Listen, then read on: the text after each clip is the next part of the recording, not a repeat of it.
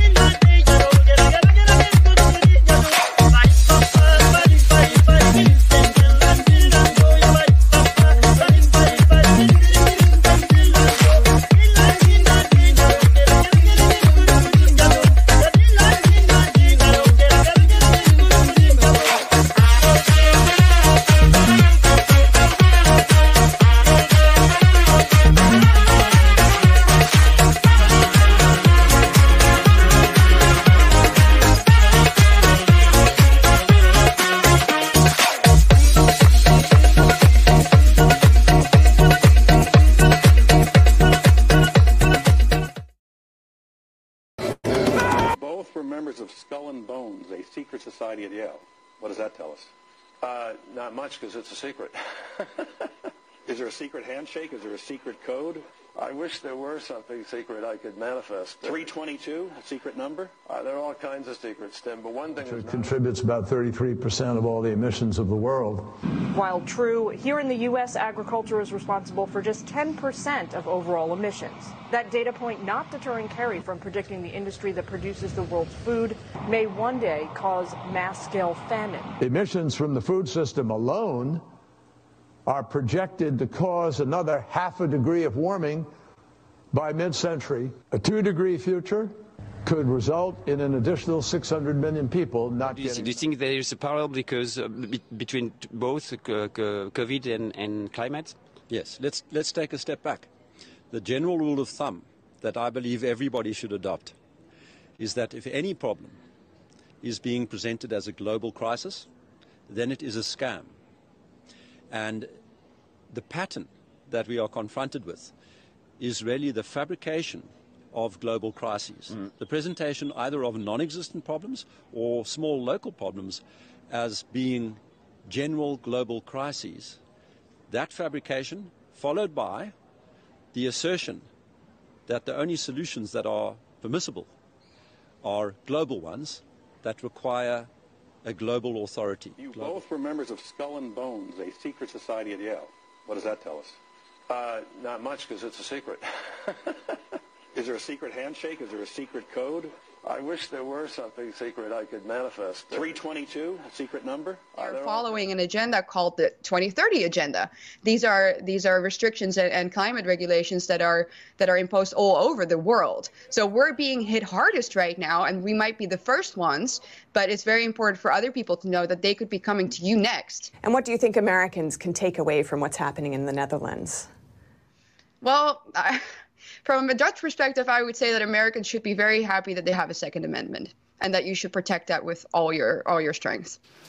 And when you stop and think about it, it's pretty extraordinary that we, select group of human beings, because of whatever touched us at some point in our lives, are able to sit in a room and come together and uh, actually talk about saving the planet. I mean, it's so almost extraterrestrial to think about, quote, saving the planet. And if you said that to most people, most people, they think you're just a crazy tree hugging, lefty, liberal, you know, do gooder, whatever.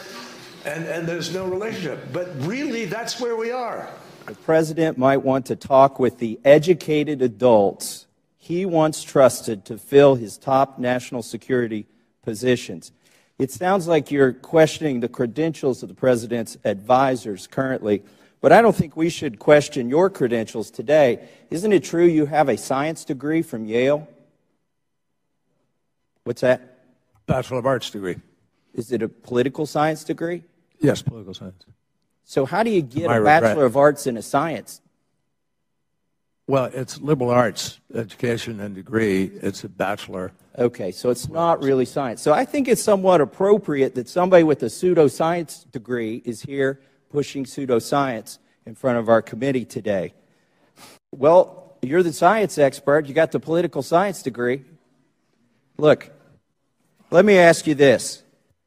What's the consensus on parts per million of uh, CO2 in the atmosphere?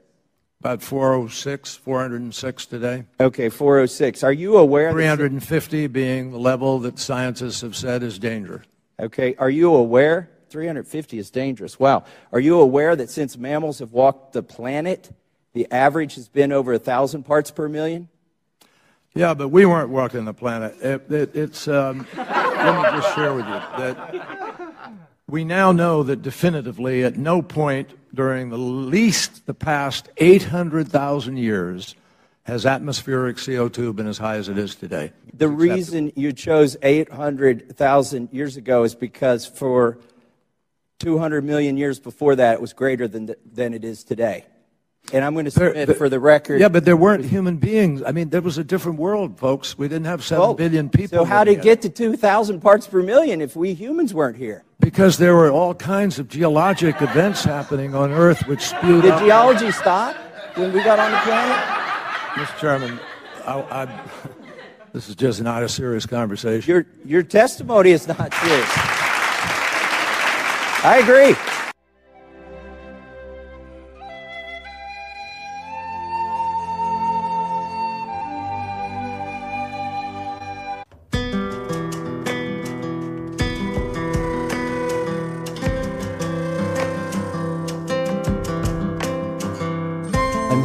Support the Laudato Si movement, uh, to support CAFOD, and really to make our voice heard at Parliament. More, most regular people feel that the planet needs some care and attention, and this is what Pope Francis said in Laudato Si. And it's all interconnected, and we need to start having our voice heard. La situazione è tale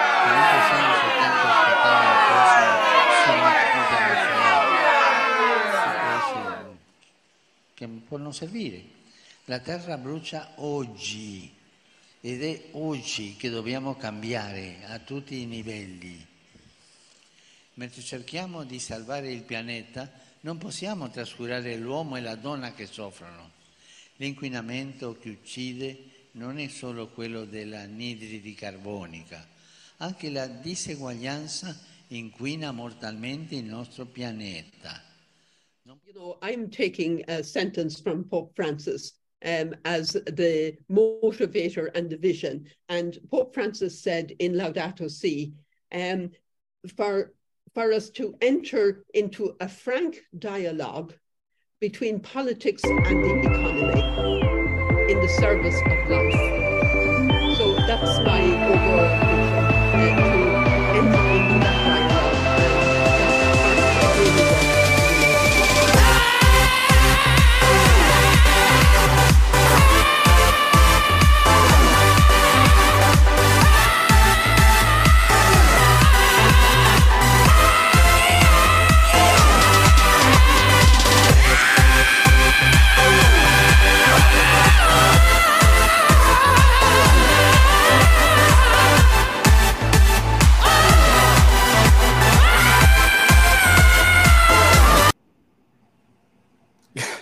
Good evening. Welcome to the Rundown, broadcasting live here on our YouTube channel. Tonight we're on the Restoring the Faith Media YouTube channel, simulcasting with our radio broadcasting partner, the Crusade Channel, crusadechannel.com.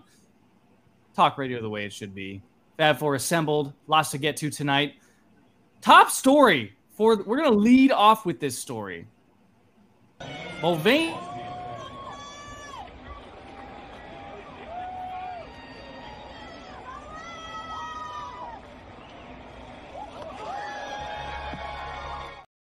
why you don't let uh, Whammon on the field.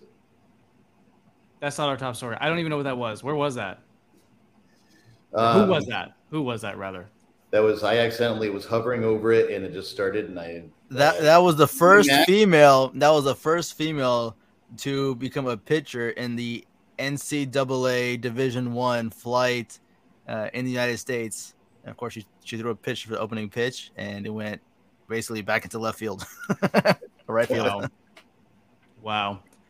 wow. Uh, okay. The Sorry about that. We, Continue. have a lot- we we have a lot of ground to cover since our last rundown. We were on Rumble only last week. Today we're on YouTube, and we're going to uh, memorialize that. Uh, we're going to in, into all of our minds. But uh, so much has happened. The federal government is taking unprecedented actions to uh, stem anti-Semitism. Lindsey Graham goes overseas and talks with uh, you know the Jewish actor, literally Jewish actor who runs uh, Ukraine. Tells him the best money we've ever spent was sacrificing Ukrainians to kill some Russians. Uh, we, we have we have the MAGA crowd unmasked as being pro-gay. Disneyland is as gay as it comes. Uh, I think you should homeschool your children. But our top story tonight, actually, leading off with Mulvaney. Mulvaney, where are you, Mulvaney? Mulvaney is now straight. He has come out as being straight. The man who destroyed Anheuser Busch is now straight. So I recently told my parents that I may be a little bit romantically interested in women. And that was a big shock for them considering the past 10 years of coming out as gay, then queer, then non-binary, then trans. And I think it was just a bit of a shock. So I tell my dad and he goes, well, I would love to see you get a woman pregnant. And I said, oh, no, no, no. Yeah, I'm not going to play that last part. So, um, this is the full circle. This is the entire spectrum. He's now uh, transitioning back, I guess, to being a man who just uh, is romantically involved with women. And he's getting paid to do it. Yeah, it's. Uh, I don't even know. I, I don't want to, you know, because I, and the back of this is somebody that's got some major problems. That, you know, we'll call the thing out for what it is. At the same time, I just want to be. I, I don't want to dunk on the guy because I know he's got some serious problems. But on the other hand, um, you know, it, it- you do see a lot of people who detransition. Actually, I feel really bad for them. They "Wow, these teachers, these these doctors, these Frankenstein doctors, they convinced me to mutilate myself, to cut this or that or the other thing off, and to go through this whole process and take these drugs and take these hormone blockers and take these and and, and well, my insurance was through the roof, and I had to get get donations in order to, pay for for for your staying as a trans whatever, and. uh and, and you see the testimony from some of these people, and then I realized it was all false, and some of them irreparably have damaged their bodies. Anyone who's gone through these surgery, these Frankenstein surgeries, and you know, it's like, you know, I really feel for them because, uh, especially they're groomed when they're younger. They're told this will fix you. They trusted the establishment, and and now here they are on the other side, wrecked and damaged, and, and not able to function as a normal human being.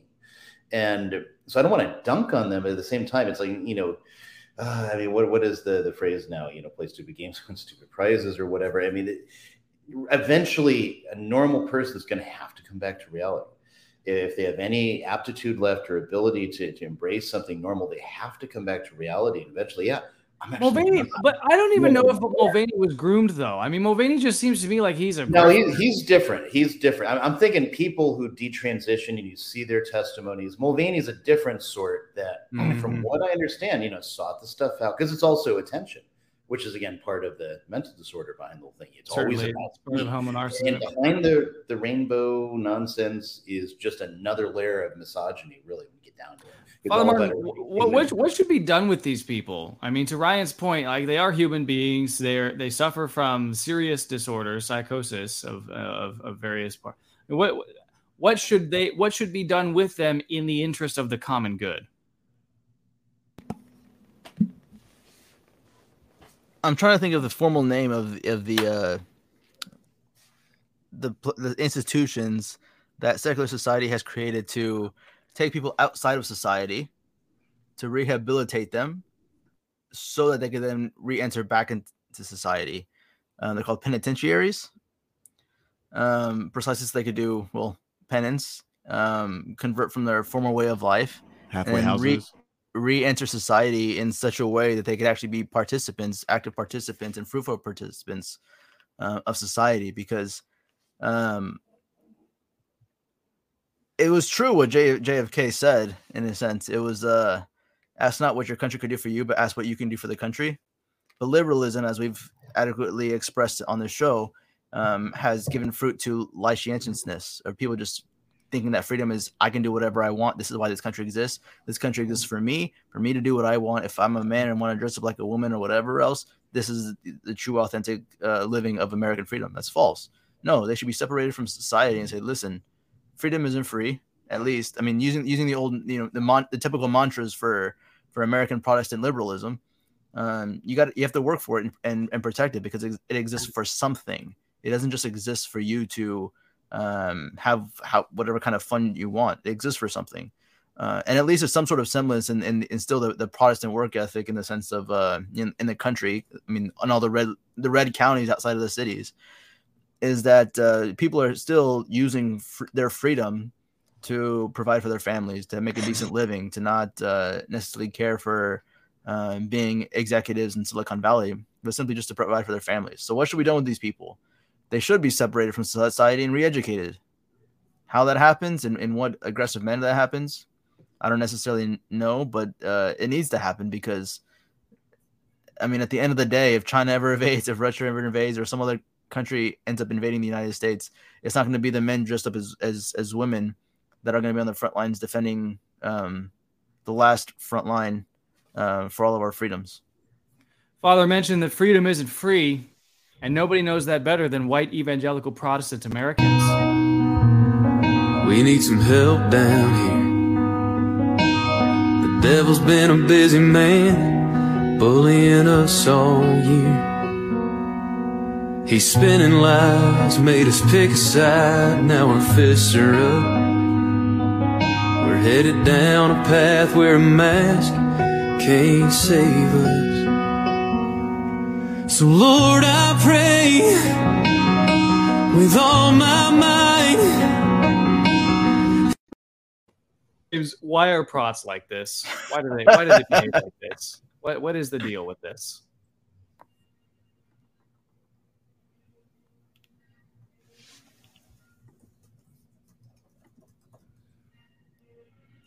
Did the prots mute you, James?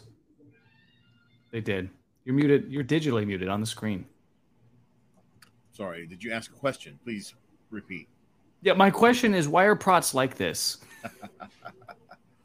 That's a, that's a very good question. Um, a lot of Protestants often uh, talk about how Catholics worship uh, the saints, they worship dead people, but here they are worshiping something something that's truly inanimate and was never uh, ensouled. They're worshiping a, uh, worshiping a flag, and they consider this uh, something to do if you are truly American with an American spirit. Uh, this is something that you should be able to do because uh, the American flag is just what it is.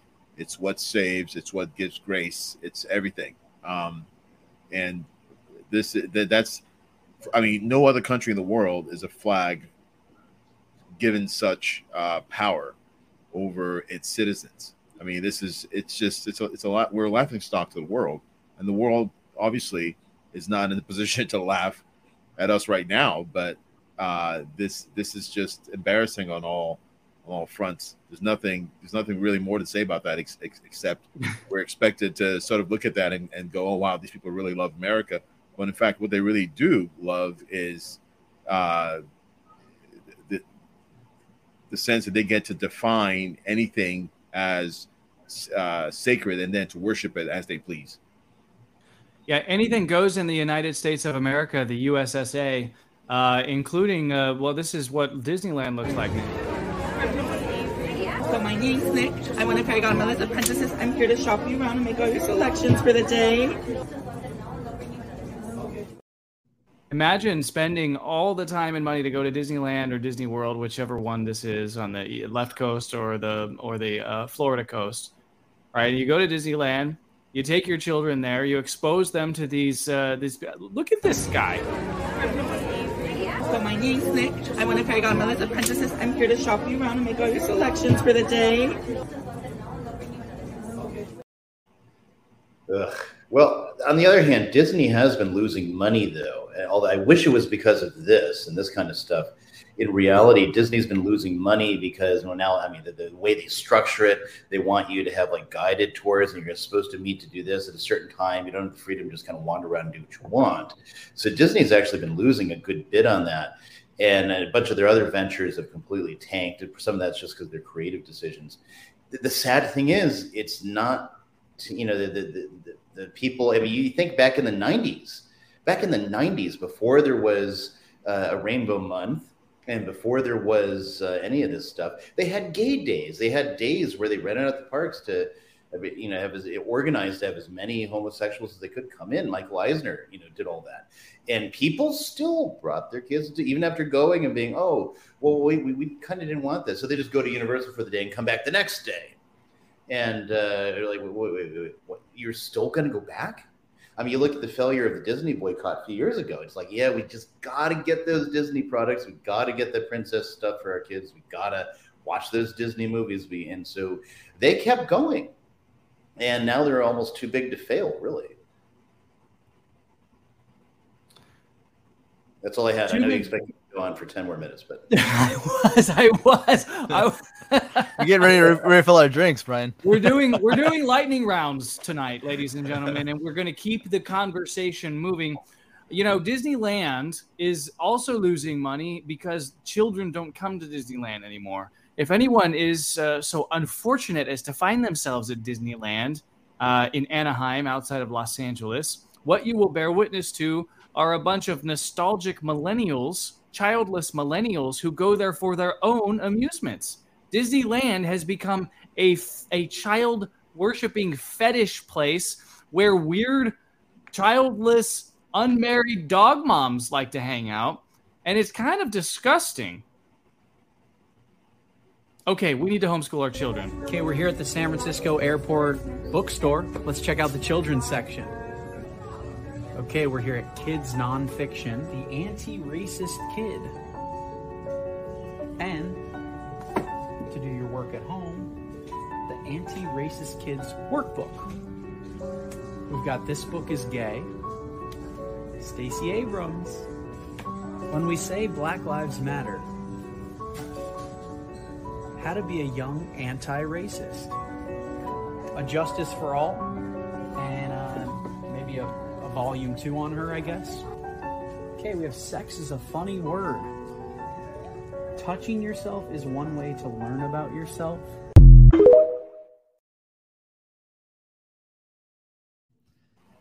They said they're not going after our children, Father Martin. They said that in uh, phase one of the gay campaign.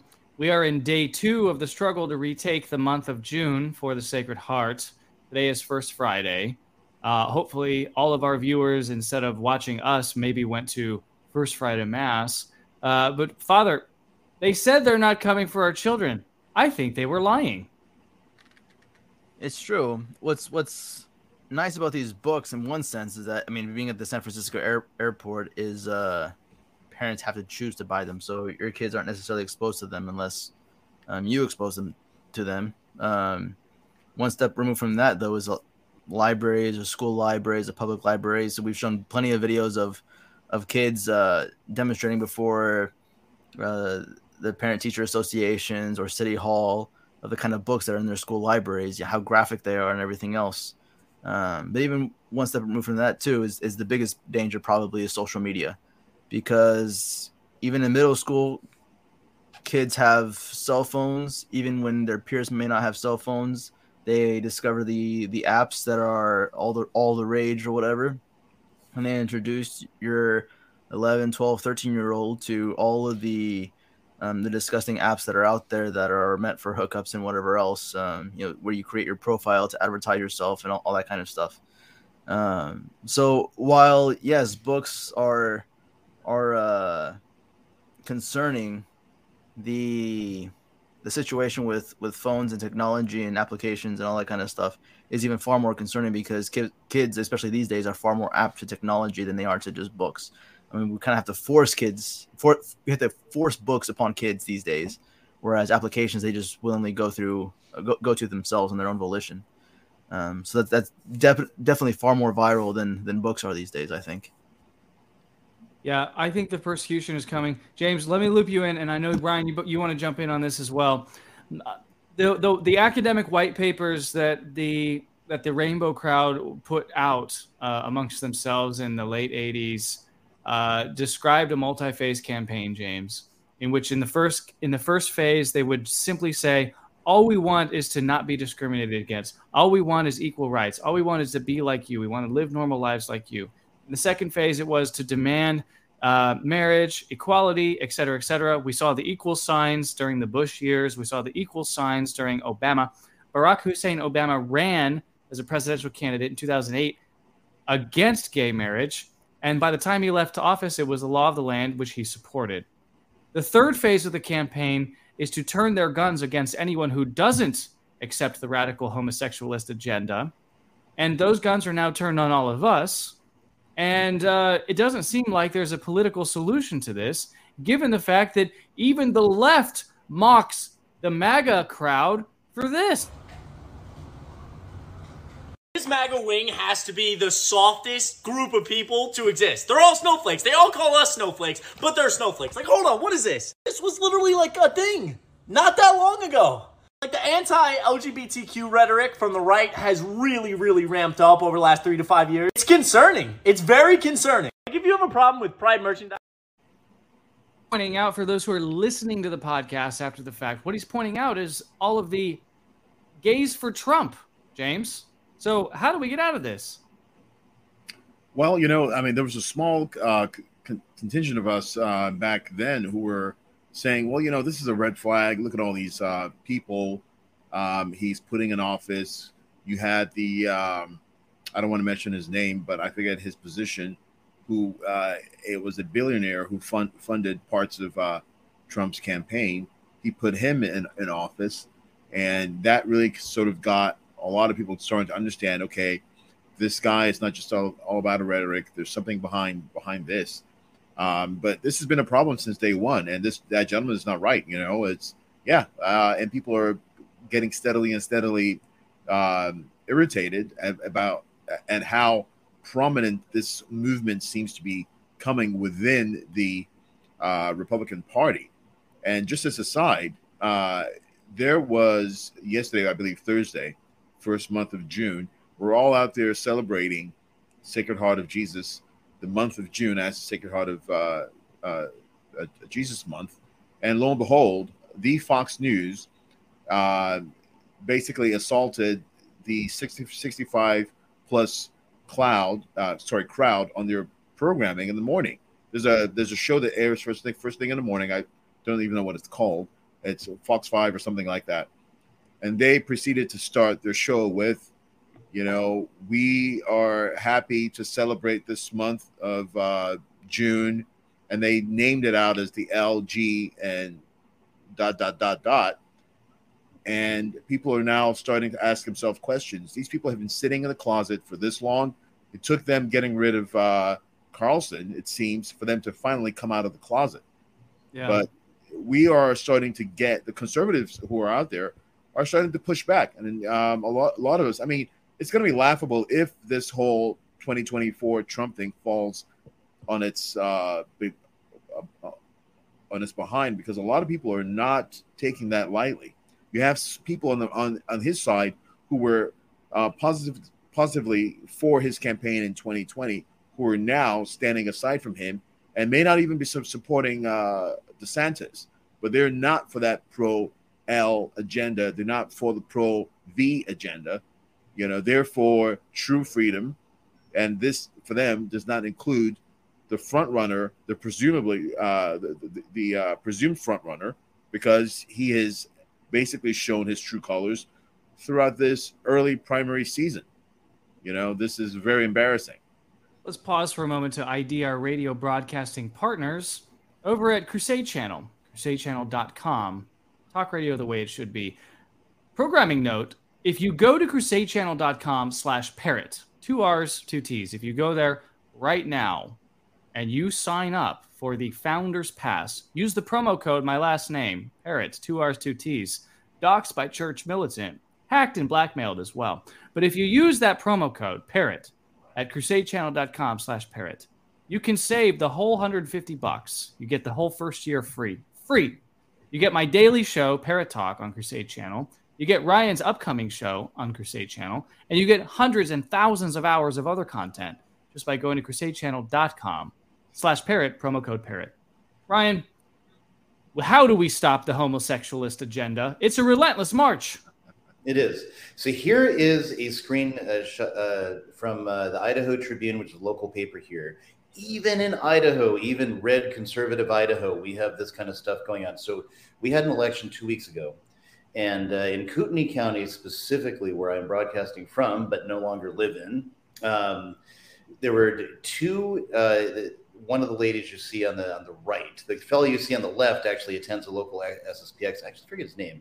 Um, I think that's Plass, if I'm not mistaken, Tim Plass. Where else is Tom Hanley? I, am I'm sorry, Tom or Tim, if I'm getting you wrong, and that's not your picture, and you're the other one. But anyway, they go to local SSPX. They got up and decided to take all the opprobrium from the establishment here locally and to run for the library board.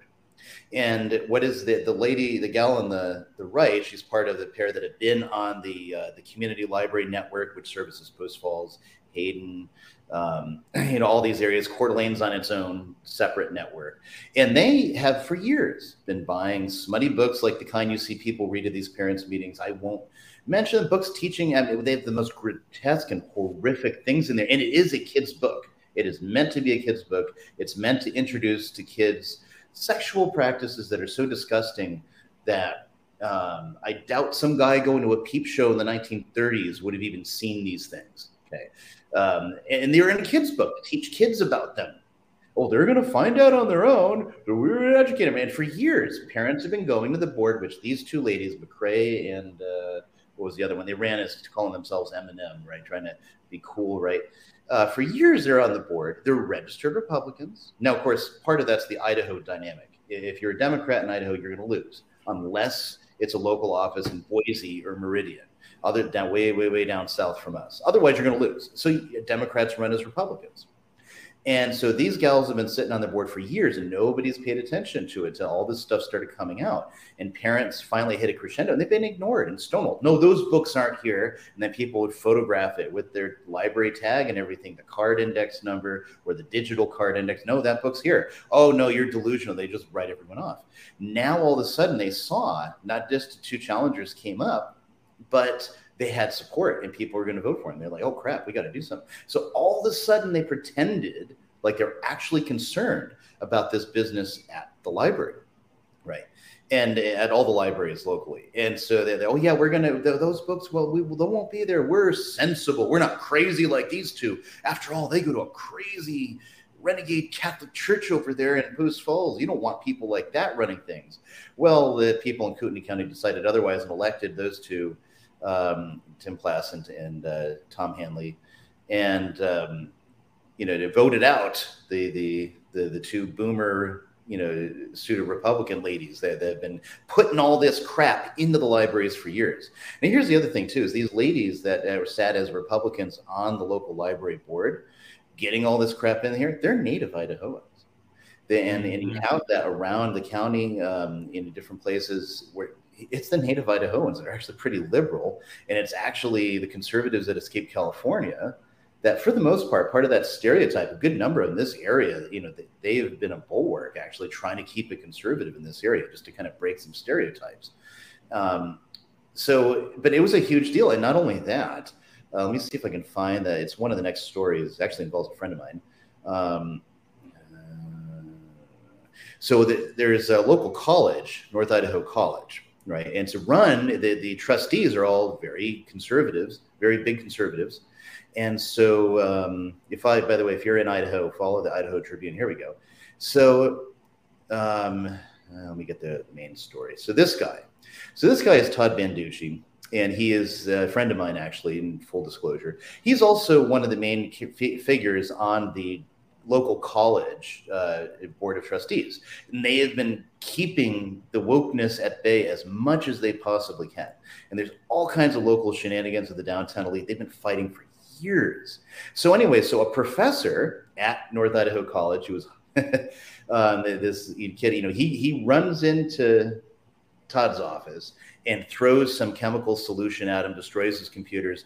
So Todd ran after him. This is a credit to Todd uh, because if you know Todd, you know, and if you don't, well, the guy was in um, uh, Desert Storm and he was special forces in Desert Storm. He is dangerous as far as a human being with his two hands and what he can do and uh, he and he, he chased the guy down. He grabbed him and he stopped and made a citizen's arrest. And knowing him, that that is an incredible amount of restraint. So I just have to give salute uh, him up, up, the hilt for that. But anyways, this crazy North Idaho College uh, professor, no former now because they had to fire him to kind of, oh yeah, this looks bad. Let me, let me find him. The guy looks nuts.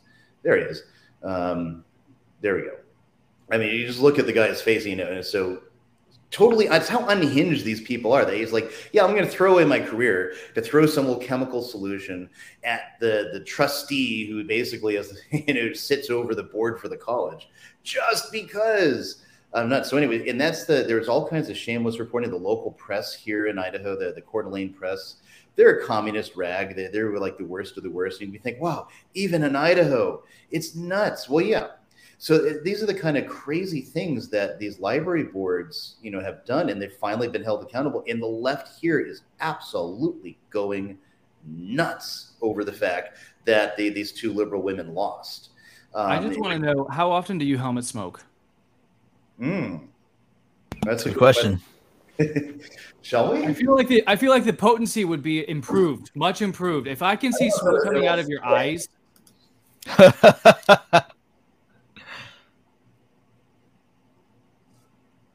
there you go. he did it. He did it. That's gonna be a meme. that'll be a, that'll be a gift. Deus Vult.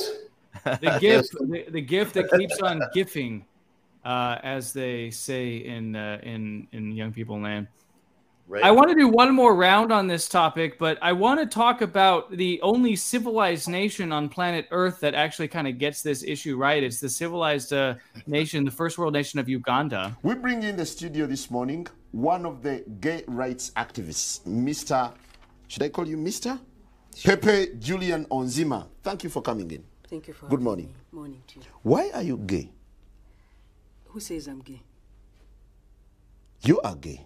You are a transgender. What, what, what, what shows that I'm gay? You are a transgender, yes, and you're a gay rights activist and an outspoken um, uh, uh, lesbian, homosexual.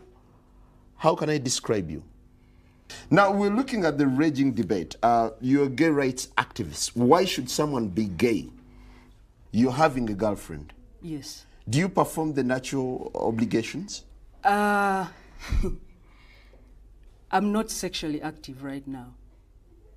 So what are By you doing choice. with this lady? By choice. By choice. Yeah. I've just not. Uh, I've chosen not to engage. Doesn't that make you gay? What do you mean? Doesn't that make me gay? I am. I am male. and attracted to a female. So who is gay? Who is gay? the, the civilized nation, the first world nation of Uganda, actually gets this critical issue right, while we in the alleged developed West get it wrong. Passed a law which says that, uh, well, actually, uh, being gay is illegal, and um, aggravated homosexuality, which is sex with minors, sex with children, aggravated homosexuality brings the death penalty. Father Martin, Ted Cruz. God bless America, Ted Cruz retweets the Uganda news and says, "I this is terrible that that aggravated homosexuality uh, yields the death penalty. I can't even believe this." Ted Cruz, the Freemason from Texas, the junior Mm-hmm. from uh, America's favorite southern neighbor, uh, retweets and opposes the Uganda law. This is your GOP now. This is the this is the grand old party. Ted Cruz ran as the never Trumper. He was the true conservative. That's that's it. Is is back in 2016 we saw we saw a completely different GOP in 2016 than we're seeing right right now in uh 2023 gearing up for 2024. Um it was a completely different GOP. You didn't see a whole lot of homosexuals, you didn't see a whole lot of uh pandering to the gay lobby or anything like that. Um you saw a lot of Bible believing Christians, Bible, you know, all that all that kind of stuff really holding true to to morals that the Christian morals is is supposed to be a foundation for true conservative conservatism. Now that that doesn't seem the case at all. It, it almost makes us ask, what do Protestants believe now? Are, are they all gone, or you know, are the the you know the first First Baptist Church of of so and so are they uh, pro gay now? It really makes no sense. I don't know what you're showing. Is this Ryan? I don't know who's. I don't know what's going on here. Oh, this is the tweet. Yeah, this, Oh, is this the is tweet. Quote: This Uganda law is horrific and wrong. Any law criminalizing homosexuality or imposing the death penalty for quote unquote aggravated homosexuality, which he knows is pedophilia, he knows it, Mm. is grotesque and an abomination. All civilized nations should join together in condemning this human rights abuse. LGBT. Yeah, I mean, hashtags it.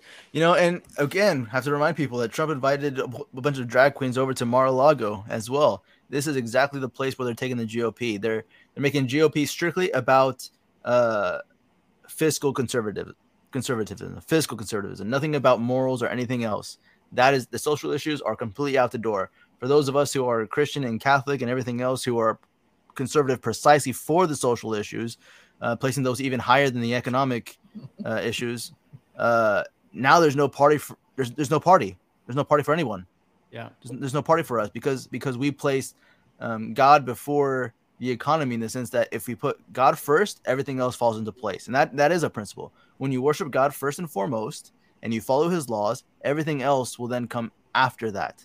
But these fiscal conservatives will first put the economy, and then uh, save whatever as as a secondary intention, um, whatever morals they can. That's not acceptable. That's not conservatism. James, do, I, I know that there's a huge cultural divide between, like, let's say East Africa, West Africa. Um, but do we have to go to East Africa to find authentic uh, Christian values? Do we have to go all the way to Uganda to find civilization, culture, and people who are reasonable, who understand how to protect children, how to uh, protect families, and what to do with mentally deranged people? Uh, why are you gay? I just wanted to get you to say it. That's all. Well, that's a very good question. Of course, uh, I have been uh, asking myself a lot of these same questions uh, that we are now seeing rise to the surface. You know, what is happening to the world? What's happening to uh, the Christian world? What is happening to Christendom? Uh, the, the countries that are supposed to uh, stand with Christ, these countries that were for a long time defending the uh, the you know their Christian nations, their states from um, insurgency of the Turks, the, Muslims, and caliphates and w- what have you. Um, it is tragic that in this day and age, in the 21st century, in this day and age, uh, that uh, a lot of the ground that was won is now being ceded to an ideology that is absolutely foreign to Christ, to Christian ideology. Um, and what is even more befuddling is that a lot of the ground uh, that was later converted, uh, places like Africa, and I'm, I'm, i mean uh, sub-Saharan Africa. Of course, we know North Africa was always Christianized uh, from the first century, but sub-Saharan Africa uh, typically uh, enjoyed its its high high times during the during the presence of uh, Portuguese who came after, the English who came after, and the Irish who came after. And so these countries who are currently, as you said, they're identified, you know, laughably as third world countries, but yet for some reason they seem very hell bent, pardon my pun, uh, in keeping values that the West has largely thrown aside. It's very befuddling. Uh, what's mm-hmm. even more interesting is that you don't you don't have anywhere else in the world where Muslims and Christians typically agree on social issues except on this one issue. And the fact that you can label an entire uh, country as dangerous or backwards because they're holding on to something which 70 years ago, 80 years ago, the entire world was not necessarily opposed to. A lot of people did these things in secret. Uh, saw, uh, so, sodomy, aggravated homosexuality. All this was done in secret up until very recently. And so, even in the West, where I was born and raised in West uh, Africa, this is still the way of thinking. This is still the way of life. Uh, in northern Nigeria, for instance, unfortunately, they they they're happier bombing a lot of Christians. But in northern Nigeria, for instance, there are laws against uh, such uh, homosexuality and in the South, even though there might not be necessarily laws against it, there's certainly laws on the books for aggravated homosexuality. And nobody there in their right mind argues against the death penalty for aggravated homosexuality. And uh, sometimes you might even meet street justice if such uh, an act is perpetrated, um, you know, in, in public or if you're found out and then run into the streets, you're not making it out of there into a police paddy wagon. There's no James, way that's going to happen. Yeah. Let me redirect back to you, tell you a quick story, and I want to get your reaction to this. When I was in Marine Corps training as a basic officer in Quantico, Virginia, we had a foreign exchange program. We had an officer from Uganda in our platoon. I lived in very close quarters with this man. Uh, he had he had uh, been through conflict in his own nation as an enlisted man. Um, and and one of the one of the things that the, the American officers h- held against him, especially those who were literally his roommates, was that he had, he he just he would not wear deodorant. And when we when you're living outside for a week, when you're sweating, when you're in close quarters, you're like, hey, dude, you know, you kind of smell. And it was a very pungent odor. But his response was, deodorant is for women. Deodorant is for women. He had such a strong sense of his own masculinity, of of of uh, what what it meant to be a man, the difference between a man and a woman, male work versus female work. It was very jarring as a 22 year old coming out of graduate school, brand new second lieutenant in training with this man who's like 40 and out hustling all of us, physical beast, right? This is a Ugandan exchange officer who went through Marine Corps Basic Officer School. And I just want to get your take on the idea of gender roles in Africa in general. I know Africa is a huge continent. I know there's an East West, but I, I mean, I, I just, that story will stick with me for all time. We couldn't get the guy to wear deodorant because he thought that was gay. Um, yeah, I mean, we we we don't have what you call pockets of this thing going on in uh, in Africa. We have entire uh, nations who hold these types of views, and it's not foreign to uh, for me at least to walk into a different country and to basically see them living uh, the same way uh, I'd be living in if I were in Nigeria. You know, nothing is really out of the ordinary when it comes to social norms, when it comes to gender roles, and uh, and, and and other things. Even the way we educate our children, the way we talk to our children, the way we uh, we command uh, respect of those in our household, uh, the way we we uh, expect uh, that adults would speak to children if they were caught in the, uh, outside of their homes doing things they shouldn't do, the way uh, an adult would uh, silence uh, you know someone speaking out of turn. All these things exist, and there's no uh, social ramification whatsoever in any context for adults who do uh, right by a child, do right by their wife. Uh, you know, where in this world we would call it, you know, uh, misogyny, uh, incorrectly, of course. Uh, over there, it's seen as you know par for the course. You know, this is exactly what needs to happen, and so it's no small wonder that a lot of these countries are still uh, very masculine in, in in nature. The femininity ra- ra- uh, ratio is is uh, you know uh, maybe you know nine to one. Uh, sorry, the femininity ratio is one to nine, uh, basically. You know, and yeah. um, it, it's not something that uh, you you can basically, if you're living in any country like that, you you're forced more or less to be become more manly, to become more virtuous in that in that regard. So of course, you know, of course, some people are the, the the chat's going a little wild with this. Yeah. I, they, they don't know why we're talking about body odor right now. Ryan, I want to kick it over to you real quick, uh, if I could. Uh, but I, I, but I have to tell one more story. This is actually there was a Nigerian security guard in this in this building I used to work in when I was in the financial industry. I worked in the tallest building west of the Mississippi on the 65th floor. It took three elevators to get up there. Your ears would pop. And in the lobby of the building, if uh, after your first elevator from the from the parking up to the lobby, there was always this large um, Nigerian man who was the security guard. And for the period of time that I worked in this building, he never knew anything about me. You know, we just would say things in passing hello, how are you? You know, all this stuff one day I brought my family into the building, and at the time I had like two or three or four kids and uh, children. Sorry, not kids. I don't like calling children kids.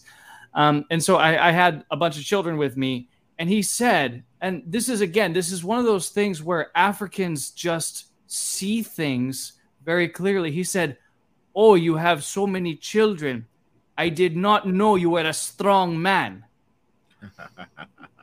and that was that was his comment. And from that day forward things were different. When i walked onto the elevator in my you know wall street suit and whatever and uh, and would flash my badge and, and and be able to go up the next two elevators to get to the 65th floor from my office i could see santa monica from downtown los angeles to santa monica on a clear day. Ryan the ugandan law seems to me to make the most sense. We could never pass that law in the United States. We don't have the political will, nor do nor do we have the political leaders. How do we protect our children and our families?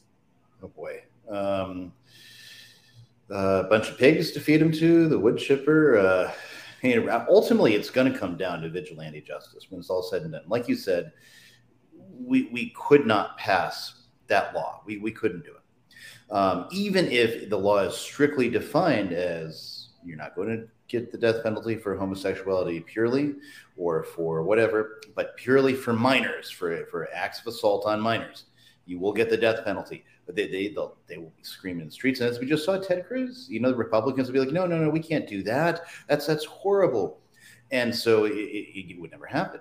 But what the trajectory we are on, especially as they try to normalize um, minor attracted persons, i.e., a pedophile um, i.e., somebody that, that should be put out of this world, frankly, if he's guilty, and if not, uh, exiled uh, to some island where he can't uh, find any victims.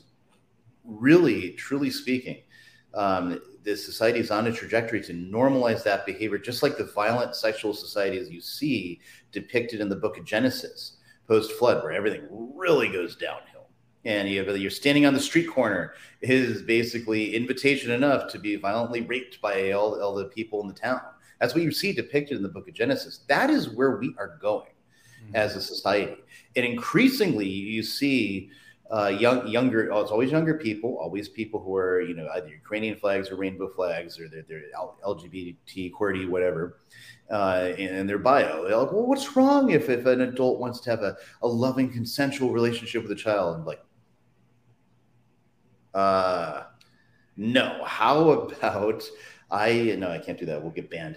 Uh, pull my piece out. How about I rack the slide? And uh, actually, mine's already been racked. But how about I, uh, you know, take aim? We just put put this. You know, right thinking people 50 years ago would say, no, someone like that, you just put it down. You just get rid of them.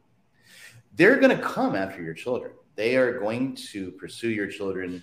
They will even use the power of the state to come after. Yes, they will and all that's what's going to happen. Oh, you wouldn't let your your your nine year old date this 30 year old that identifies as a 10 year old or something like that and wants to have sex with them, which is funny. Uh, prepubescent 10 prepubescent 10 year olds don't normally want to do that um, unless they've been exposed to some really gnarly crap. So, what, you know, you, you look, we're going to take it away from you unless you consent to this and be like, uh, that, that's the response. That has to be the response universally, uniformly. And that's again another reason why they're so big on gun control, or why they want to get rid of your gun. So you don't have the ability to do that so readily. And but ultimately, that's what it's going to come down to. These creeps will go after your kids, and basically, it's going to have to go to vigilante justice. And it's a horrible thing to contemplate. But if there is some guy who's absolutely guilty, it's like, all right, make you make your peace with God, buddy, because you're you're going in with or uh, whatever other means I've got to dispose of you so nobody ever finds you. I mean, that, that's unfortunately that is the way it's going to have to go. When that happens, if that happens, God forbid, that will have to be the necessary response. You are watching the rundown, broadcasting live here on the Restoring the Faith Media YouTube channel, simulcasting with our radio broadcasting partner, the Crusade Channel. I was going to say, not for long, as YouTube's policies might might identify that as hateful speech directed against individuals. The CrusadeChannel.com is talk radio the way it should be. And if you go to CrusadeChannel.com slash parrott right now, two R's and two T's, and you type in promo code parrott, two R's and two T's, two R's and two T's sounds like double trouble, but it's not. Because unlike double trouble, I have a wife and children.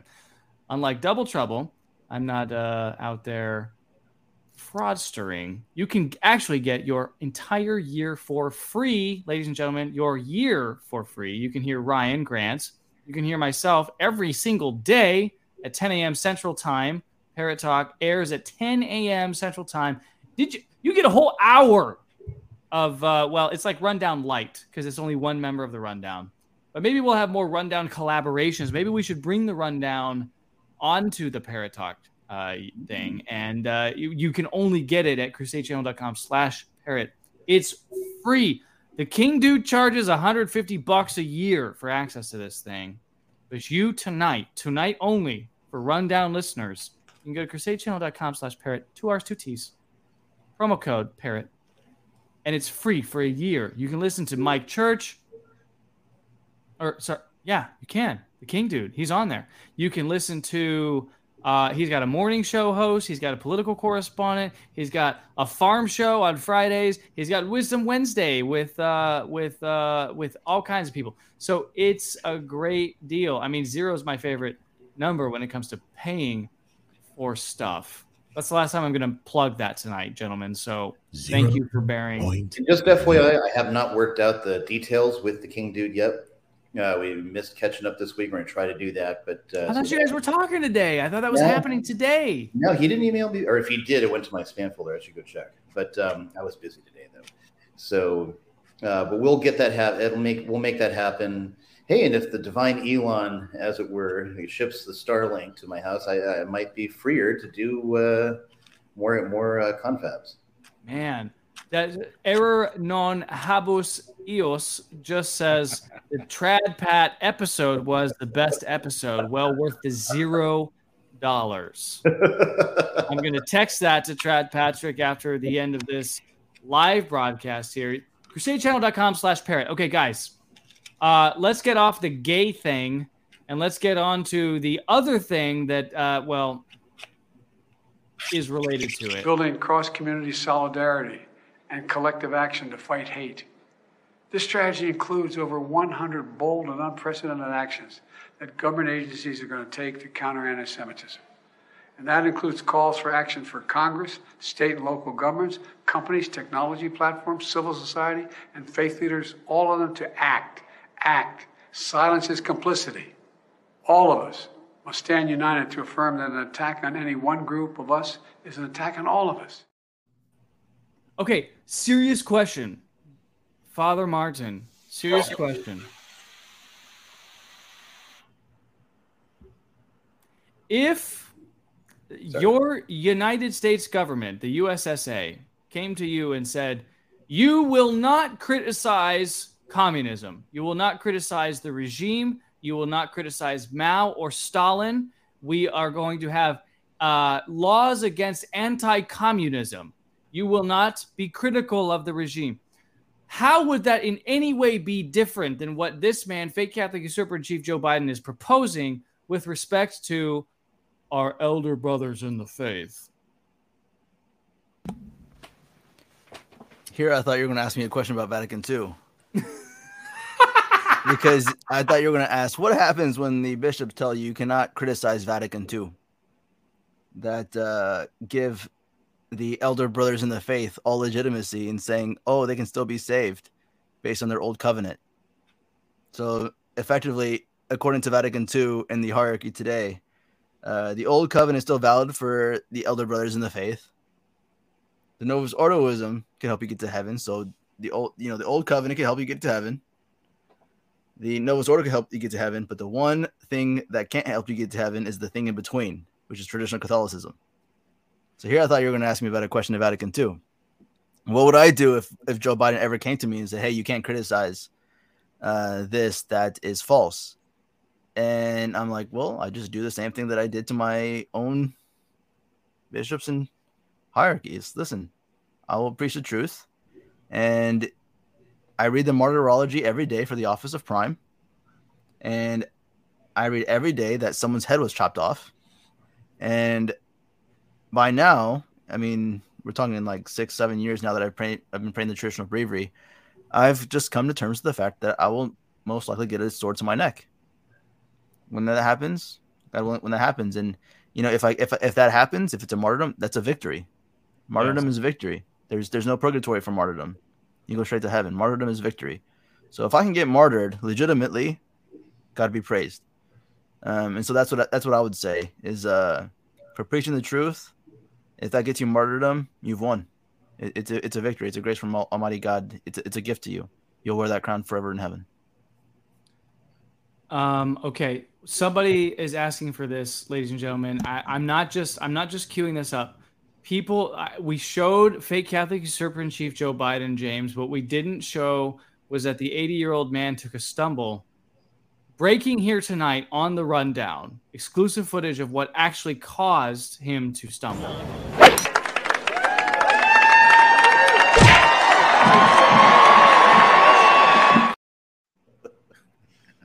Wild as he fell. Twitter is saying that he broke his hip. Sometimes you can you can figure out that you break your hip two three days later once you're putting pressure on it. You don't immediately know it. What happens if he actually did break his hip as an old man and he's out? Is it Kamala then, or is it JFK? What's going on there?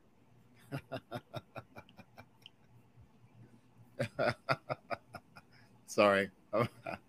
um, well, if he broke, if he were to just break his hip, is that is that it? yeah, or you could just make fun of him for for tripping. I mean, I well, don't know. I mean, just dunk on him. I mean, that's the question. Dunk on fake well, Catholic Chief Joe Biden. No, um, I, you know, the, the, the guy's becoming just you look at him fall, you look at him stumble his words, you look at him um, you know, say the dumbest things, and you just you just go, yeah, this guy is not really the president. You know, uh, there's somebody out there who is, uh, you know, behind the scenes. Uh, we don't have to name this person and his husband, I mean wife, but they're they're running things behind the scenes. And um, how can you s- sit there and go, this man is going to garner uh, 80 plus million votes in 2024. It's impossible. Nobody really believes that. You know, this guy is the, the biggest um, flop there's been uh, since Big Mike. Okay, well, never mind. I'm not going to say what I was going to say, but but but yeah, uh, the, you, you know, it's it's just it, it's it's yeah, he's a laughing stock, and it's, a, it's really unfortunate uh, that he's put himself in this position. Uh, his greed and avarice, everything he he he holds dear, is not with any Christian or, or American spirit, uh, so to speak. And so, um, you know, we're happily awaiting Kamala. No, I'm kidding. No, uh, ho- hopefully RFK has something to bring to to the uh, discussion table. It looks like they're not going to let him speak at all um, during the uh, primary. They're going to freeze him out. Uh, but um, you know, people are watching uh, Biden collapse, and they are going, "I'm not doing this. This is not for me." And so, we're, we're thinking, Michael. I mean, I keep doing this. We're thinking Michelle might run in. You really need to get that straight in your I mind. know, I know. James. Straight, no pun making intended. that same mistake. It's like Yeah. um, fixation, target fixation. Yeah, exactly. Ryan.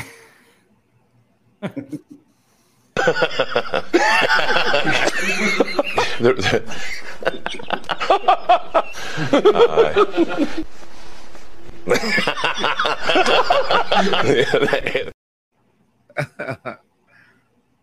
That was good. Ryan, uh, the the man who is supposed to win this election, uh, he's being propped up by by Fox News, etc. He has mannerisms that are exaggerated in exactly the same way that Hillary Clinton's mannerisms were exaggerated. Remember, everyone remembers when she saw the balloons come down, and she was like, "Oh, oh, oh." That was nice. How much is that worth? We won't even talk about that.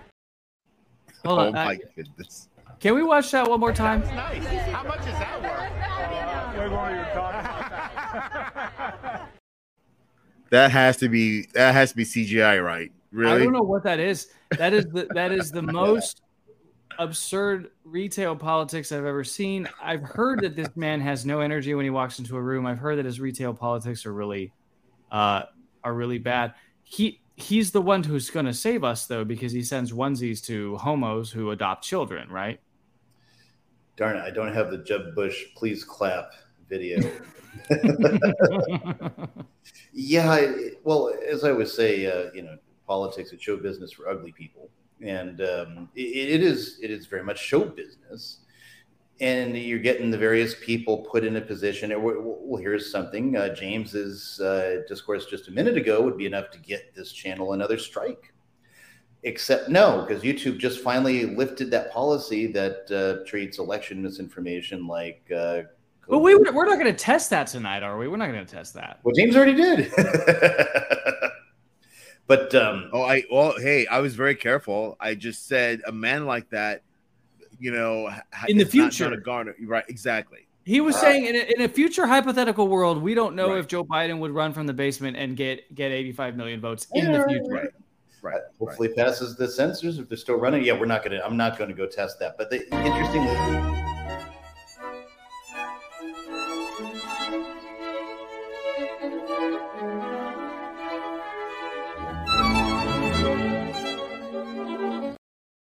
I love that. I'm I love that. I just we had to see Louis Farrakhan play the violin for a second to uh, to bail us out of that. Ryan, go.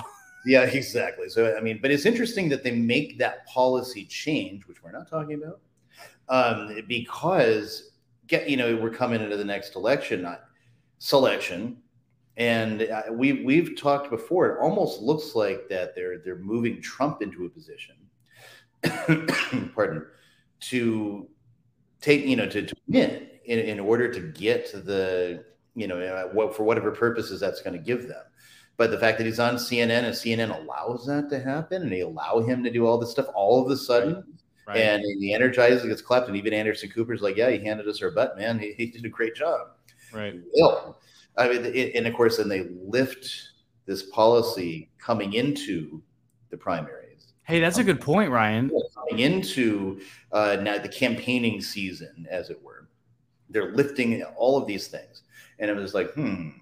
why yeah why did they let make that policy change you know probably because that's going to be the topic du jour of uh, you know and you have trump declaring that he's going to do ballot harvesting like it's never been done before we're going to beat the dems at their own game now and and of course now that'll be an issue you know uh, 40000 mules will be the next documentary from uh, you know whatever from michael moore or something like that but um yeah that, that's kind of where i see it going as we get in the campaign thing and so desantis you know it's like why is he running all the political uh, chips if everything's the way it's supposed to be, which I don't believe it is. But just just speaking objectively outside of my own view of it, if you just sit there looking in, in terms of his his chances of winning, they're very low. Trump is the one who energizes the base, in spite of the fact that he sold LGBTQ merchandise on, on Trump.com or, or whatever on the Trump campaign that he has LGBTQ for Trump, that Donald Trump Jr. is coming out there. Don't boycott Anheuser-Busch. Don't boycott Target. Boycotts are bad for the economy. And, um, and Jared Kushner is uh, servant of the merchants and, uh, um, you know, his son-in-law, and there's actually a long history of Trump and the Kushner family going way back, by the way. Um, in spite of all that, Trump energized the base in spite of the manifest failure with uh, the other things that we won't talk about. Um, you know that uh, the speed like warp. They uh the, the base is still there. What does desantis have? You know he's got popularity in florida because of various you know the statements he makes fighting disney this or that bill the, the as it were the, the alleged don't say gay bill the uh, don't kindergarten teachers start introducing sex to my kids bill if you will. Um it's a uh you know that's that's the base. And outside of that it's like you know people might like him generally or in some respect. He doesn't have that energy behind him. Trump's the one that's got the energy behind him. Again you know, you know this is just speaking objectively outside of my own particular views of these people or these things. I don't like trump. I don't like these things. But that's the reality. You know the the maga crowd the republicans they still get energy. And trump he's a personality. He can walk into a room and it, the present. It's just like in acting. It's in theater. When do you see a great actor? uh, when he walks into the room and his presence commands the scene, whether it's on stage or in film. Um, you think of someone like whose own personal life and behavior nobody cared about. Ian McKellen played Gandalf, right? Nobody really cared about that, and they could still enjoy Lord of the Rings, except for book nerds like me that hated the, the old ones. But he could command the room, and he was a fantastic actor. Whatever about his actual life, and so people enjoyed that and say, "Yeah, we don't care about that." Um, that's the power that somebody who's good to play the crowd, who commands the room, can do when he, when he walks in. DeSantis can't command the room. DeSantis Correct. can say some funny things. He can turn a joke here and there. He can't command a room like Trump can. I mean, who, who even knows what a debate would look like? That'd be kind of interesting. I mean, well, it, it, appears that they're not going to engage in a debate. It appears that Trump has said that he will not uh, debate this time around. Biden will not debate this time around. So it appears that we may see primary season without the sort of like uh, grand uh, uh, ex- exposition uh, of the actors uh, who are who are running these things. I think Ryan makes a good point that the selection process for Trump is is is well underway.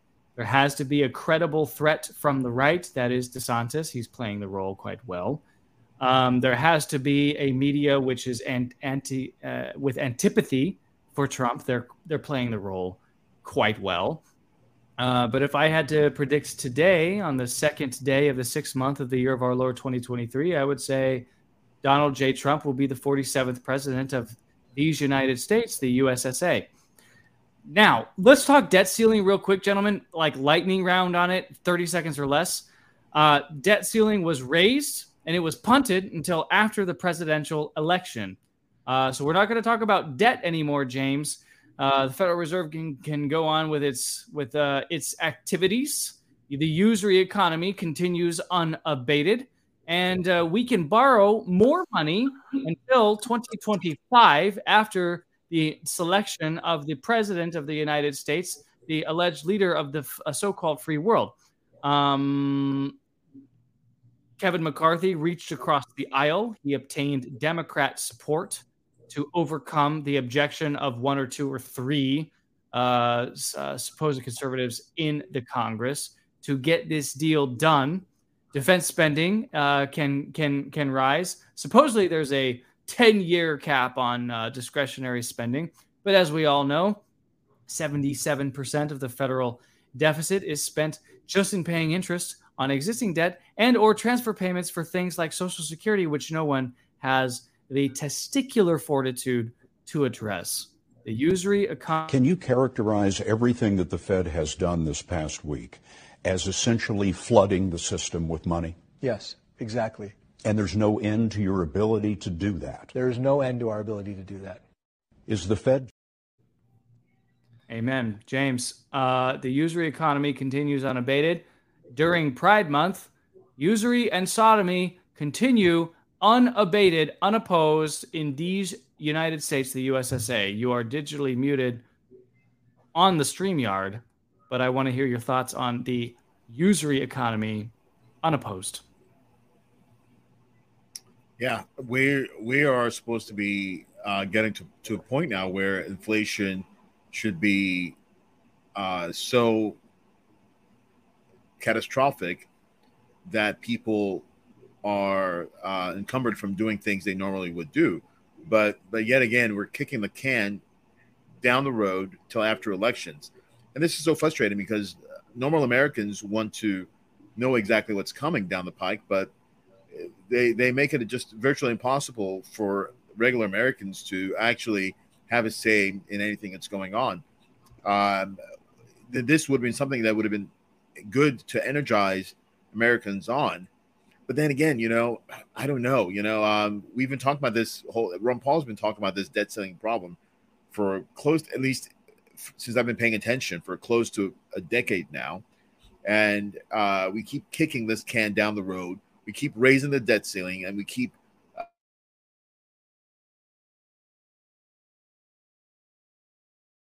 Did uh, they got him? It looks like the usury economy uh, took over James's computer. It's totally racist. It's totally racist. Absolutely racist.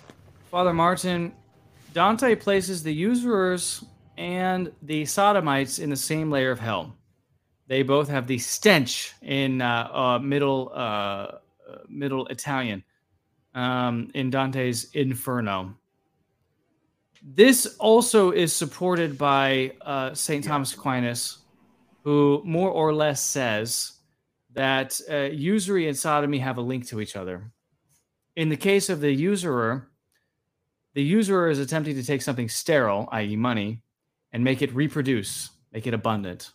The sodomite is taking something that is abundant, that uh, that that reproduces, and turn it sterile both of which are uh, eating away at society.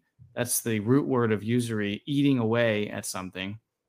Um, and those two things are in abundance. Today, in June, the alleged Pride Month, not only is usury in uh, uh, unabated, but so is sodomy.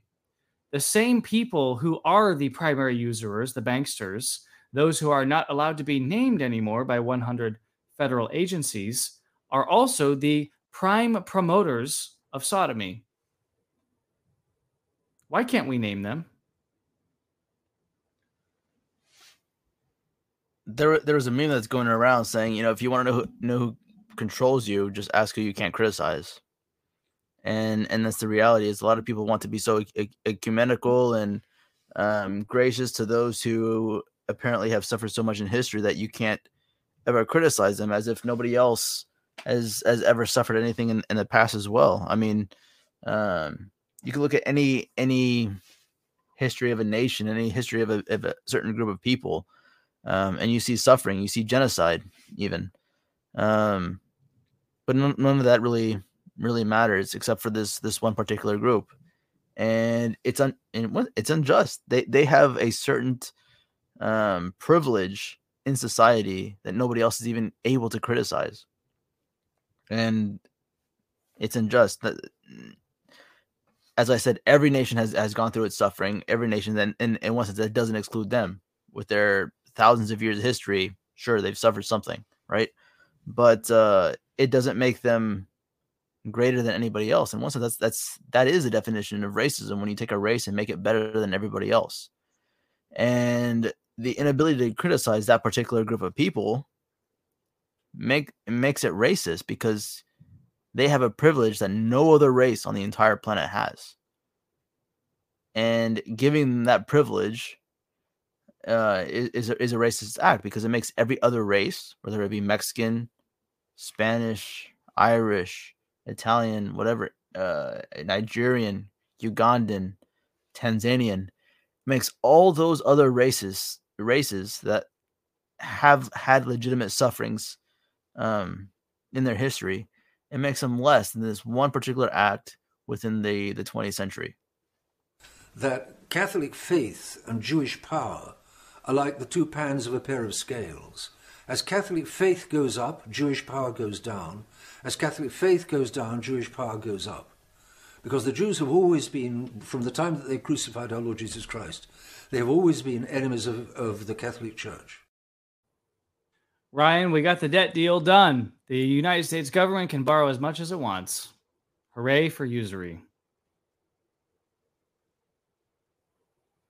Ryan is muted. My bad.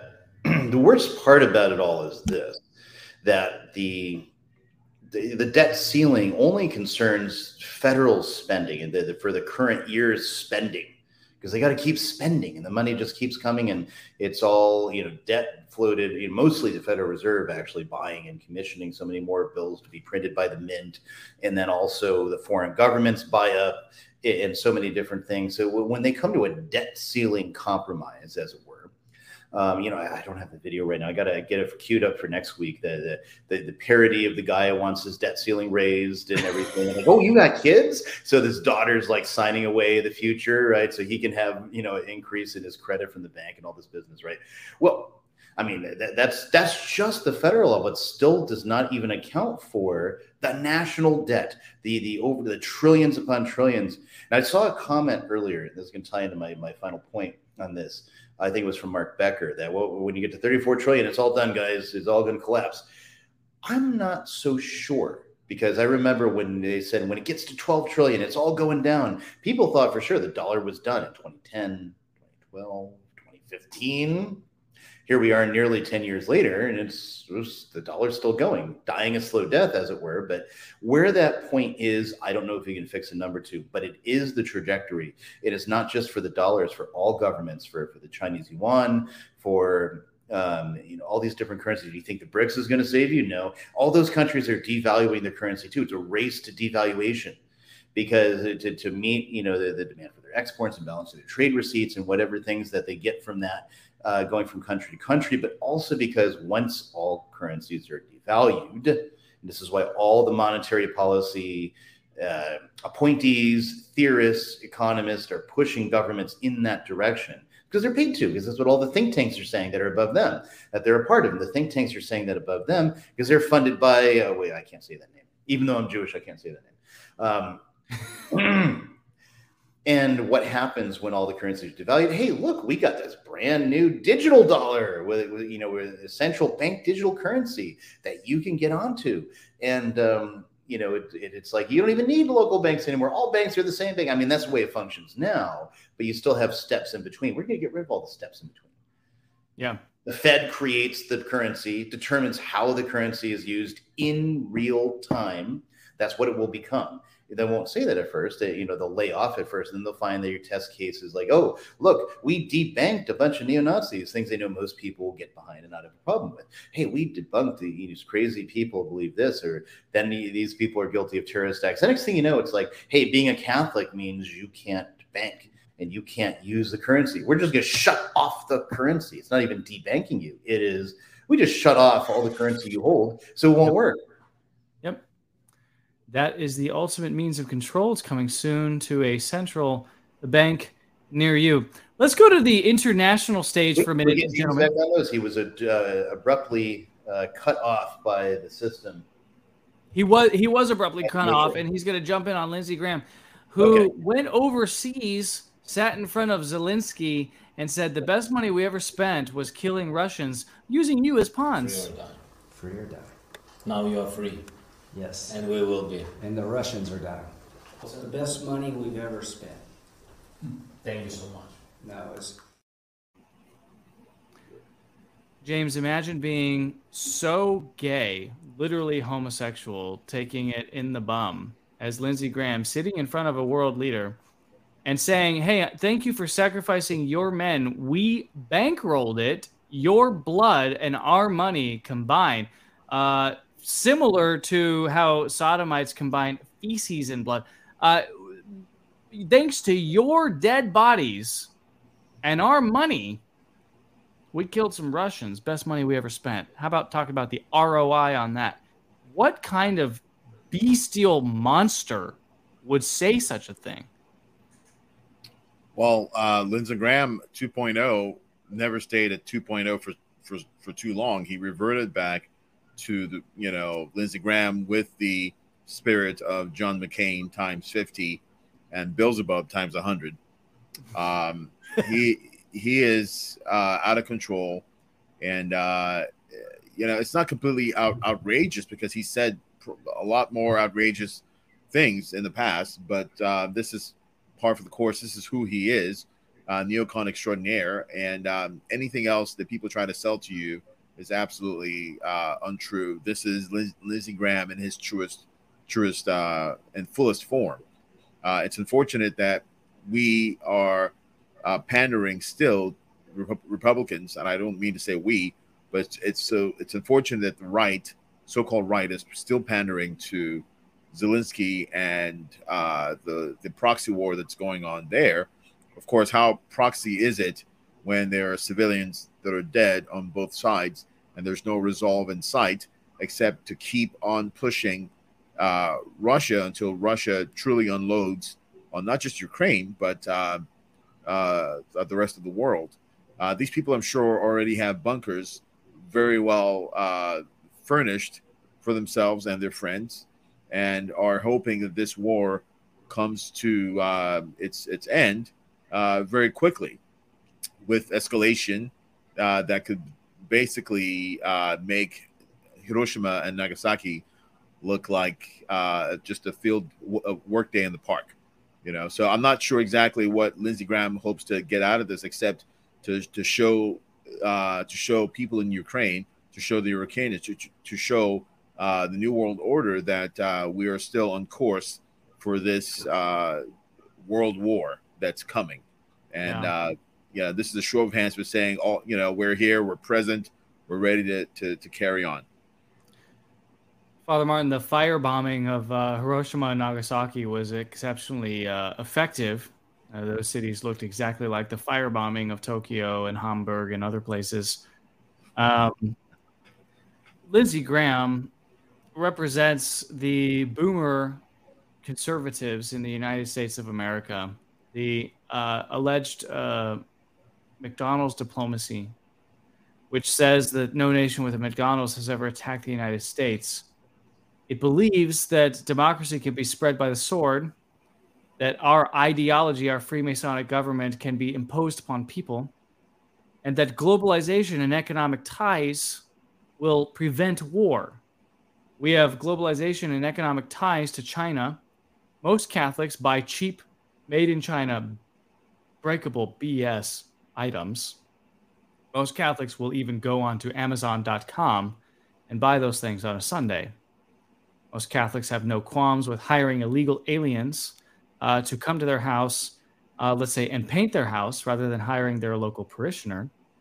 Most Catholics have no qualms whatsoever with uh, basically LARPing and pretending to be noble and participating in an economic class to which they don't actually belong. They believe this falsely to be the uh, the the the virtue of nobility uh, whereas uh, actual nobles um, have a certain pedigree and are born into it. Most Catholics have absolutely no problem with the globalized economy that Lindsey Graham represents. Most Catholics have no problem with the United States of America, the USSA, uh, bombing people around the world, um, including droning United States citizens without due process. Where I, mean, how can we get to a place where Catholics in the United States of America have some sense of the common good, of uh, of of Catholic economics, of true justice, of true diplomacy, and of national sovereignty? Big question. It is a big question. It is a big question. I think because even traditional Catholicism doesn't emphasize the value and the virtue of evangelical poverty. That although it's not a commandment, the evangelical counsels are not commandments of poverty, chastity, and obedience. They are counsels, and that our Lord still counsels them, saying, if you can do. But as you said, as a prelude to your question, Catholics today try to demonstrate their commitment to Catholicism or their con- commitment to principles, Catholic principles, by participated by participating in an economic nobility class. There, I mean, nobility and class are two contradictory terms, as we explained last week. Um, but nevertheless, they try to demonstrate their Catholicism by by showing their money, whether it be in, in who they hire, what they have, the the the the quality of their house or something like that. They they try to demonstrate their Catholicism through the economy rather than by the extent to which they surpass the commandments to live the, the counsels, the evangelical counsels. And so, paradoxically, as even G.K. Chesterton mastered in his, in his writings. Uh, the real Catholics would rather demonstrate their Catholicism by being more poor, not by spending their money to have nice things and, and being a, a social networker and all that kind of stuff. But it's a it's a contradiction, especially for our society today. If you, the more Catholic you become, the more you live the counsels, the less society will see you as one of them and your network will shrink. The people that you're around will shrink. The people that uh, um, idolize you will, will the number will diminish and and you won't be acceptable in the world anymore and so i think this this particular evangelical counsel the, the, counsel of poverty is one thing that a lot of traditional catholics themselves find extremely hard to accept and they won't go beyond the commandments and they won't accept the evangelical counsels. I mean, the evangelical counsels, in a sense, they're for everyone. They're for everyone according to your state in life. But there's no requirement that in your state of life that you live in a million dollar house. There's no requirement of one state in life that um, you own a Mercedes. There isn't. No, no, no, no evangelical requirement, no commandment that says you have to own a Mercedes. If you own a Mercedes, I'll be honest, you'll have to answer to Almighty God for it. If if you had an ex- extremely amount of surplus that you could do all sorts of evangelical works. Father. What's up? I have a Mercedes Benz Sprinter van, but it's a fantastic van for carting uh, a lot of kids around. But I got it used. I didn't. buy But but see, and that and that's it. There's so circumstances. It's used. It's for a purpose for your children. All that kind. I'm talking about like a uh, you know a two, Talking about a Benz. I'm talking about like a two seater with with that fancy GPS. I'm talking about something that's like ninety thousand dollars, and for you and for one other person. Okay, you know, um, I know there's like the Mercedes Benz Sprinters and all that kind of stuff that are actually have a have a practical purpose. And even even in Europe, even in Europe, the Mercedes Benz are, are are the typical cars. Like they're they're not what Mercedes Benz are here in the United States. You know, it, it's I mean, I, I was I was in a Mercedes Benz when I was living in Italy, and it was it was no fancier than a Ford Focus here in the Mhm. United States. Right. You know, so it's it's not just um, about the brand. I'm speaking particularly to our I know. I just you know in the United States. No, but no, it's true. You bring up a good point. Uh, but but that but that's the reality. Is I'm talking about the evangelical counsel of if we want to be Catholics, if we want to be if we want to get to heaven, we really have to consider what the gospels say. If if, if we're not asking ourselves in our daily examination of conscience, if you're not making one daily, you should, um, of how be- better I can live live the gospels and and poverty isn't something on, on your mind saying you know how how can i really detach myself from the material things in this world um, to better follow our Lord Jesus Christ, you're you're doing things wrong. But as Mike, you know, pointed out to uh, leading up to his question, there are those who think that being Catholic is just being the social networker of, of having all these connections with all these other rich people and all that kind of stuff. The the country club Catholics, as I call them, um, which is true, and and and a lot of us can, in one way or whatever, be sucked into that vortex. No pun intended. Um, of just wanting to hang around rich people and and do good work, and uh, think that we're that we're being good Catholics just because we're hanging around a bunch of rich people. It's not true. On the, on the contrary, we should be looking at how how better we can live evangelical poverty.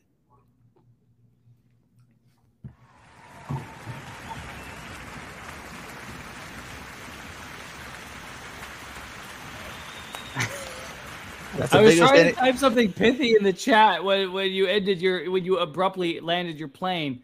Uh, you actually kept to the lightning round, uh, Father, and I, I, I so much appreciate that.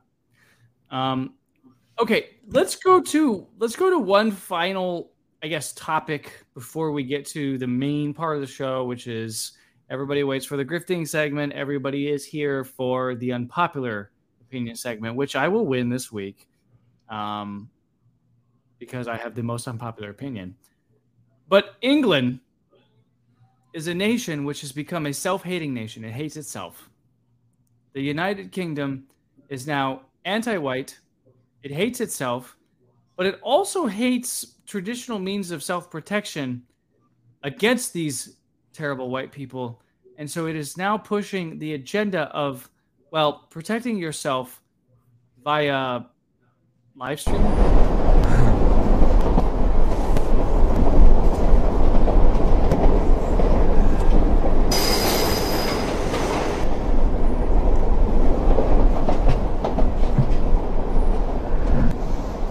What? What? Nothing. I can stand here. Yes. Hmm. I can stand there if I like. Did you just take a photograph of me? Did you just photograph me? Hmm? What? That's assault. Yeah uh, photographing me without my permission, yeah, it's assault. Do you understand that? Give it here. Your phone, give it to me. Give me your phone. I bright. I'm deleting it. I'm deleting your assault. Do you understand? Yeah? You invaded my personal space, right? And I'm deleting your assault. Okay. What else is about fight? Uh, uh, ah. Go fetch.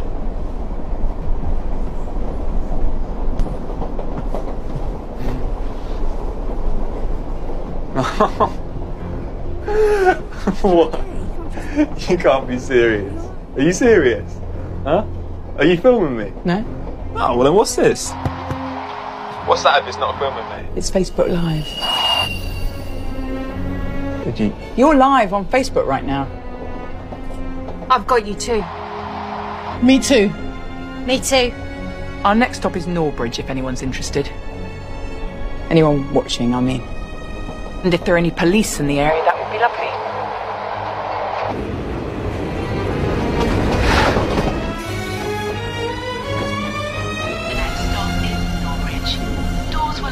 Right-hand side. Please mind the gap when leaving the train. This is the westbound line train to Mayfield.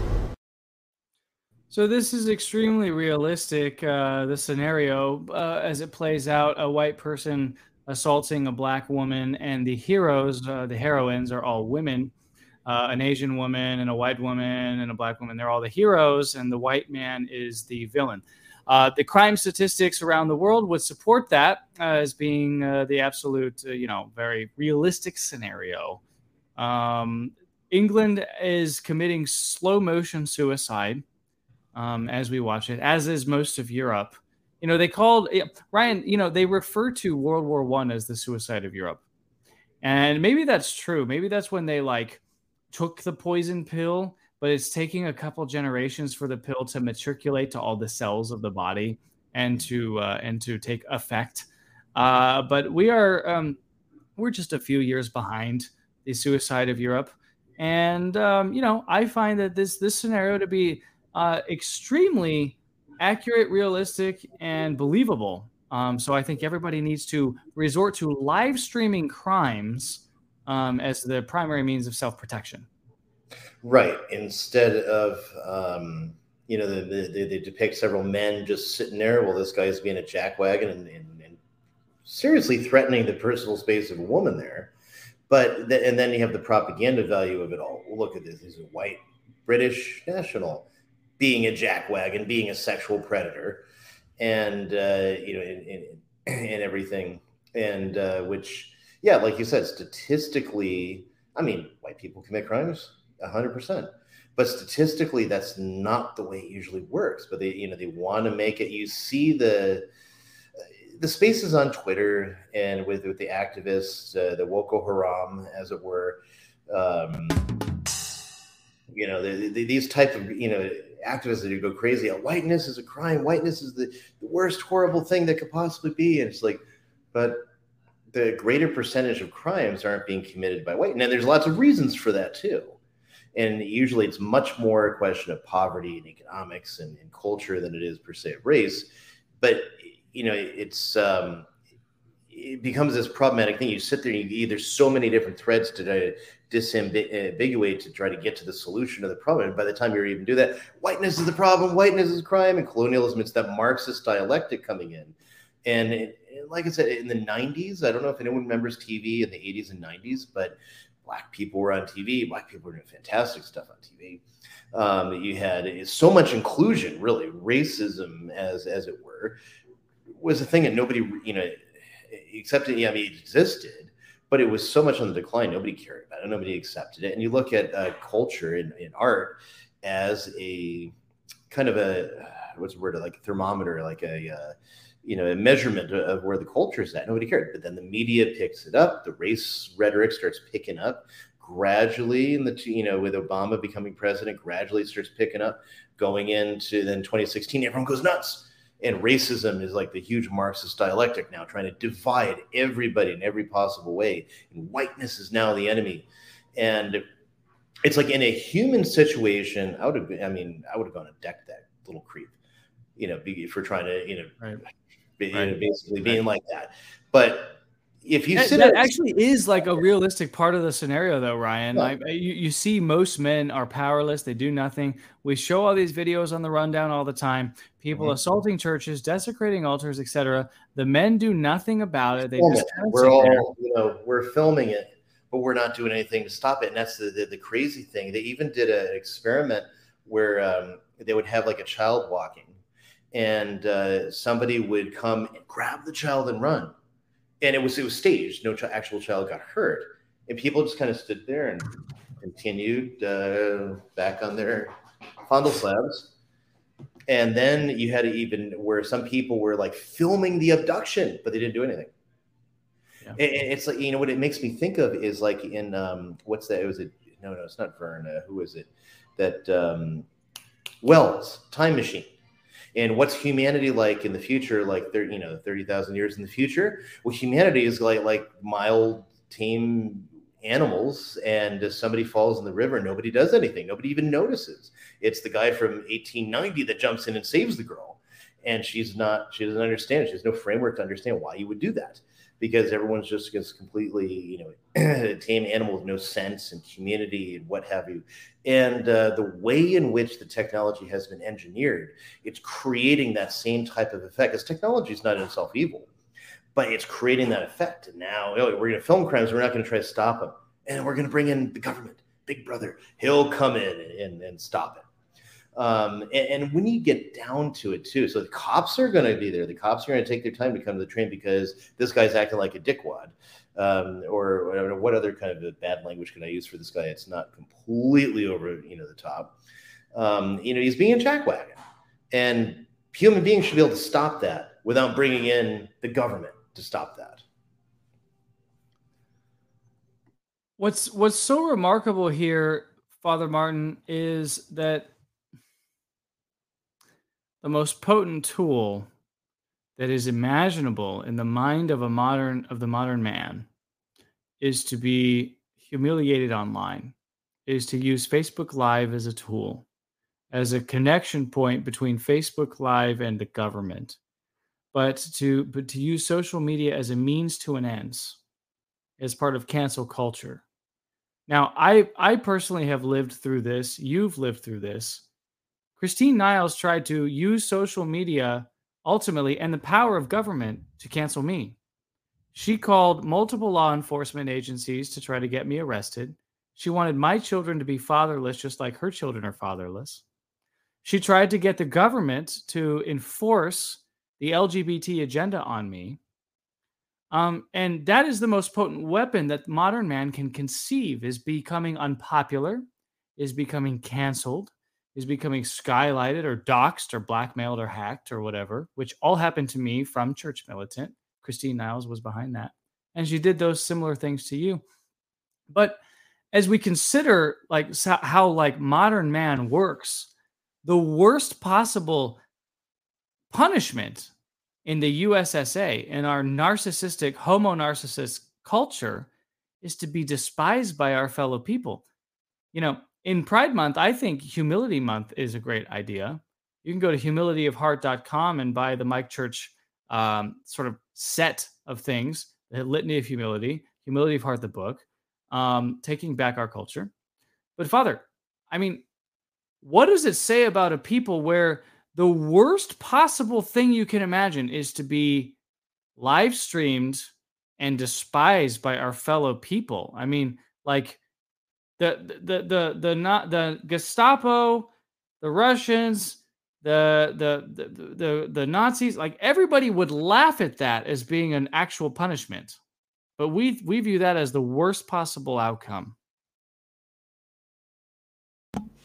Well, Major, you fought in uh, at least two different wars. You know that uh, when you're trying to attack your enemy, you have to consider the, what your enemy is capable of, what your enemy thinks you're capable of, what they're expecting from you. You have to consider all of these factors in your attack and maybe launch some disinformation or whatever to get them confused so that when you launch your attack, they're not exa- exactly expecting what you've got. You know, so there's a, there's a, a whole lot of uh, mind games that go into the situation, into the battle before the battle actually occurs. I think one thing that a lot of, as I was explaining before, a lot of Catholics don't ex- expect, and the, the biggest weapons that we have are, are twofold. And they're weapons of mass destruction, so to speak, in that there's nothing that they could do ever against it. And it's one thing that they can never defeat.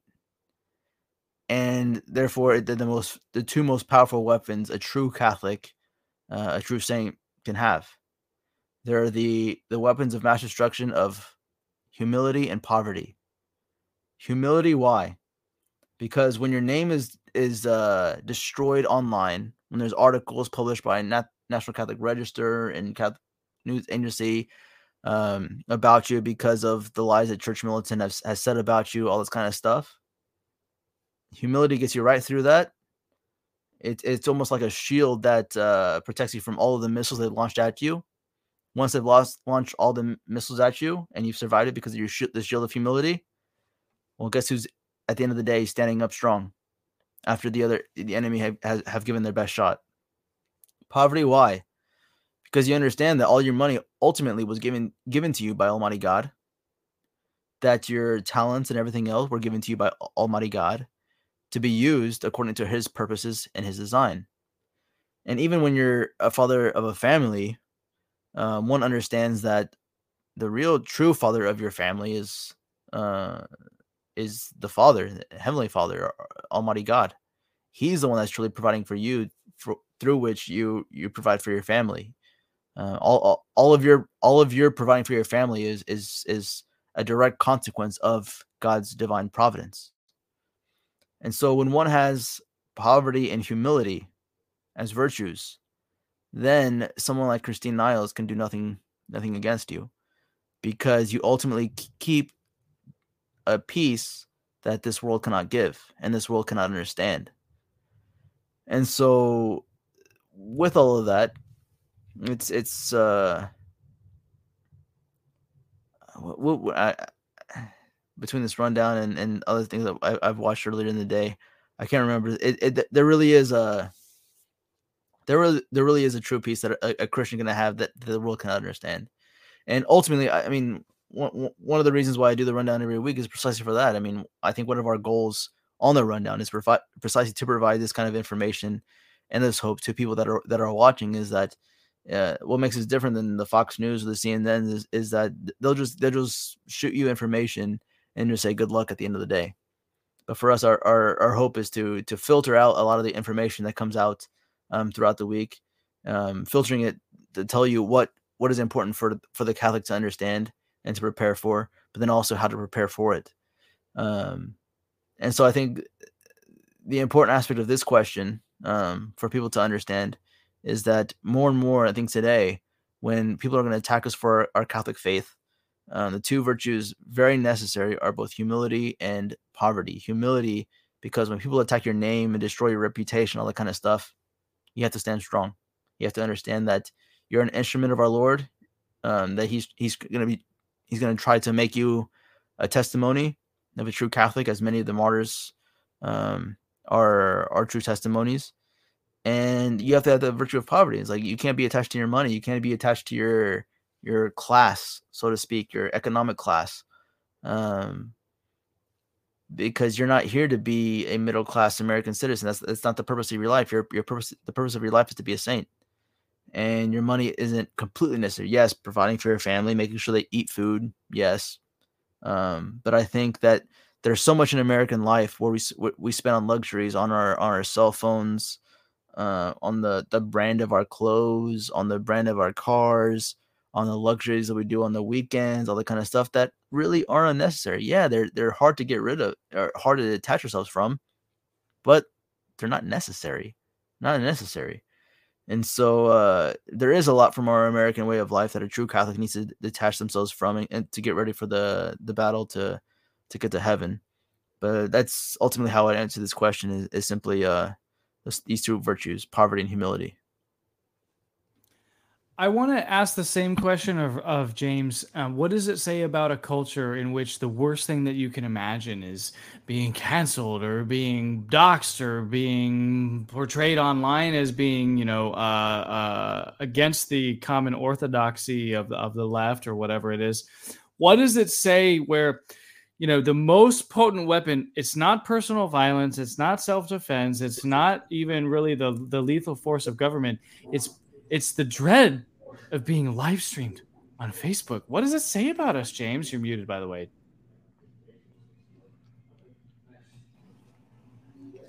That's a very good question. Um, it's easy to look at this problem uh, and diagnose it as a problem that is in uh, that that has uh, enveloped a lot of Western countries, and these countries have been comfortable for too long. They've been so comfortable that they have lost the idea of what it means to have a daily struggle, a daily grind. You know, prayers at an I'm sure at an all-time low.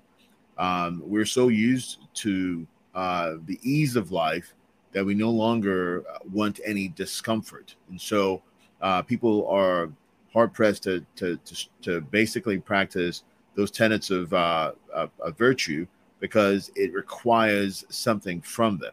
And anything that requires something from somebody becomes an immediately a, th- a, a, threat uh, to, to that person.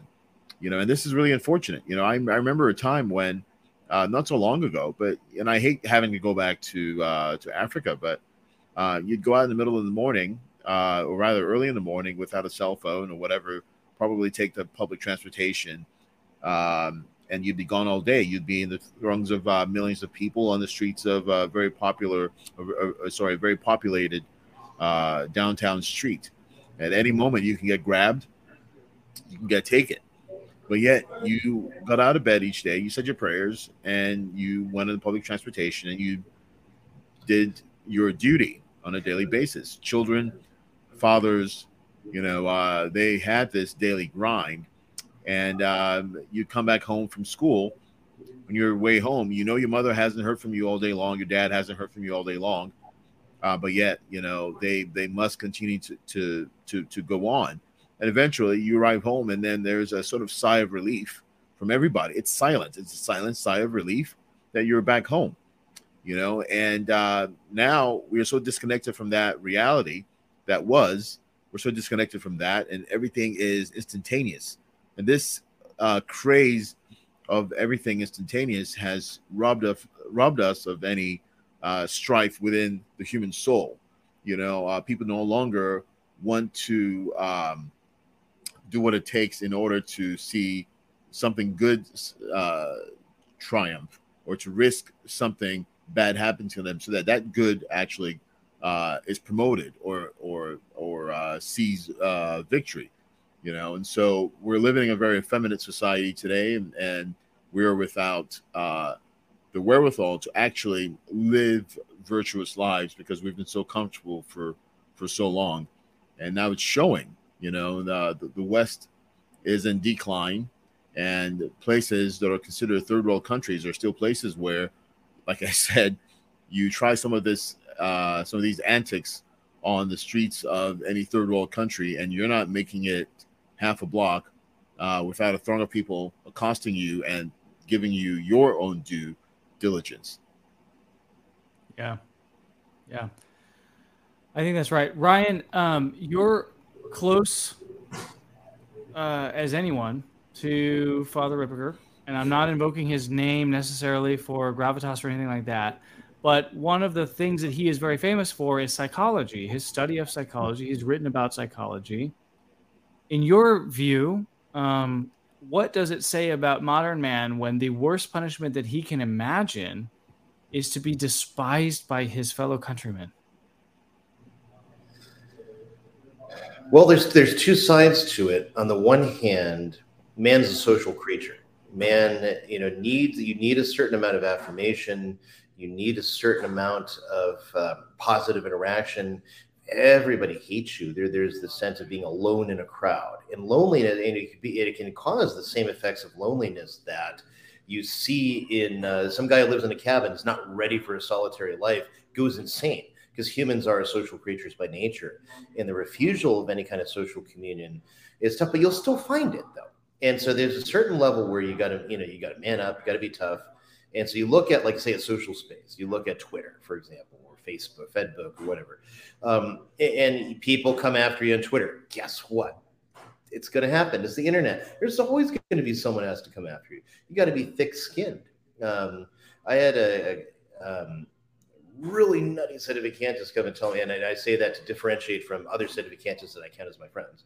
Uh, nutty sedevacantists come and, and say that my wife is in hell and which comes to the fact he's no concept of what ecclesiology is. Only his little Peter brother Dimond following is the true church, and so therefore everyone else is damned.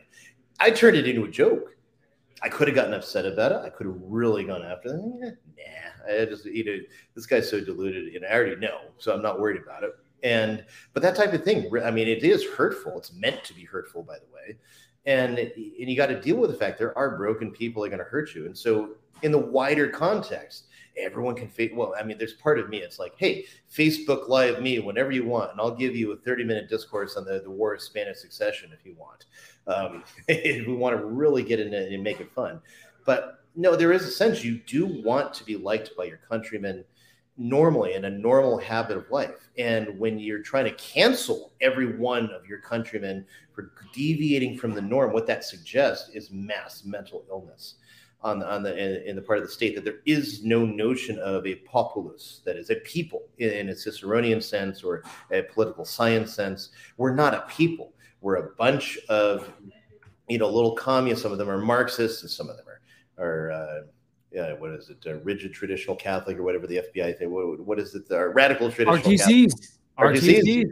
Um, so you know Novus Ordo, which ranged from conservative, dedicated, but haven't seen where we're at yet to very milk toast and indistinguishable from a Methodist, you know, to uh, hedonists and libertines and whatever. Everyone's about, and as soon as you offend something in their little wheelhouse, now um, you, have to be canceled. In, re- reality, this is the reality about cancel culture: is that it is only one or two steps removed from killing that person to remove him to the state from the from the state from the polity and you go back to the French Revolution, and I always have to go back to the French Revolution because it is the microcosm played out in like fast forward of everywhere we've gone since then and will be going until some kind of restoration happens.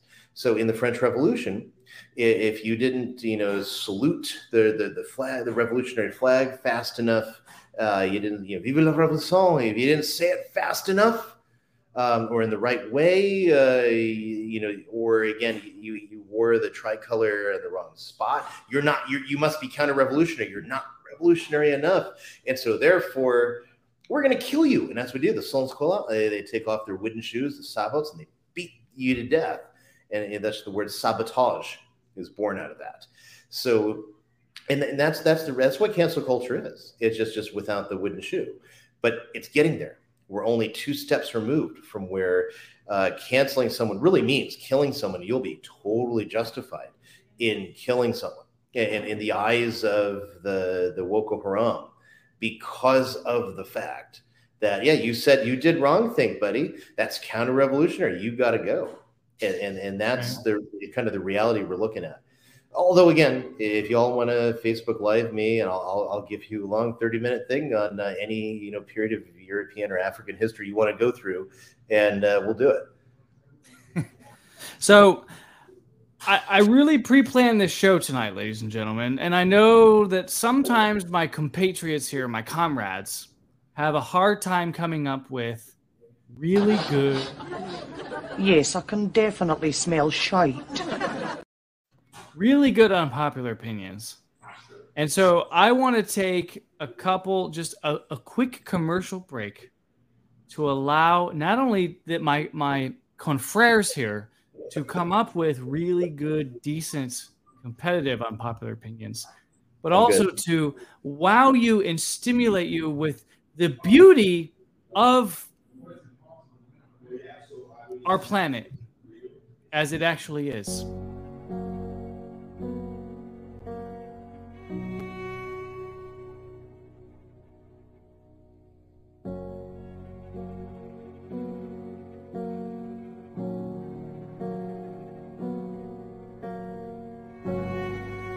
I say that the world is round and someone else says it's flat,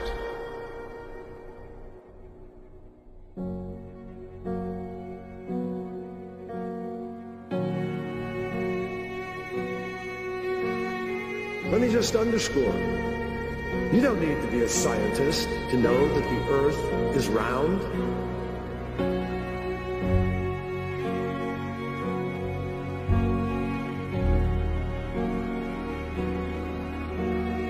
breaking news. The world is round, not flat.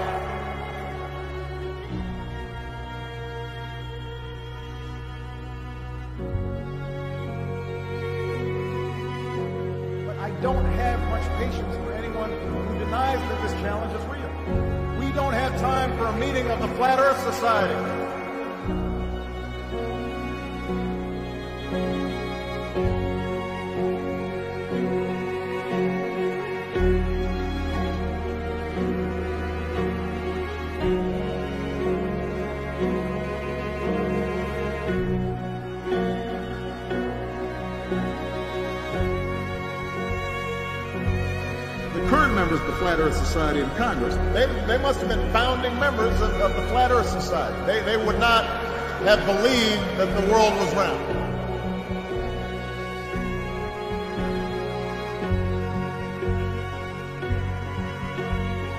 Uh, we got some people at high levels of aspiration who are the flat earth. We have Flat Earth Caucus.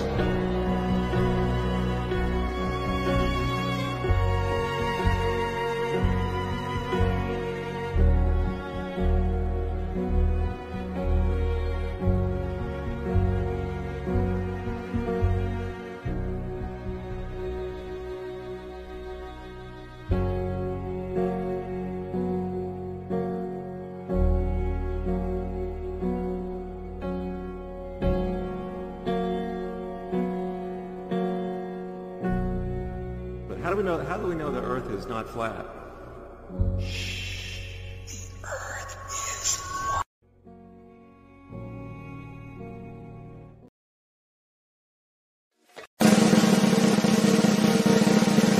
And now, the moment you've been waiting for.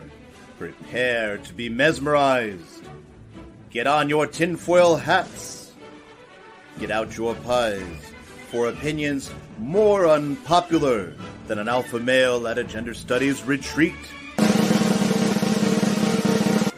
It's the Rundown Zone Unpopular Opinions segment.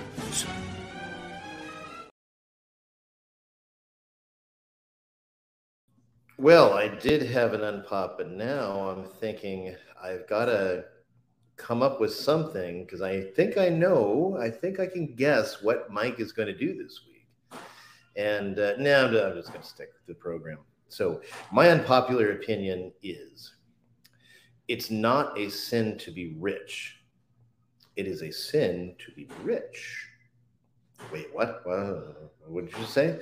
Okay, so to put it you know bluntly that it, it is not a sin to be of wealth to be of means it's a sin to in your heart in your conduct to be a worldling and to be attached to riches. Now there are people who are poor who are attached to riches there are people who don't have money that absolutely are, are beholden to riches and attached to them one of the great books on this was uh, little dorrit from uh, Dickens, where you have the, the exact opposite of David Copper, Copperfield and Nicholas Nickleby, where you have you know poor man who triumphs over the world. Now in Little Dorrit, in the person of William Dorrit, you have the the poor man conquered by the world.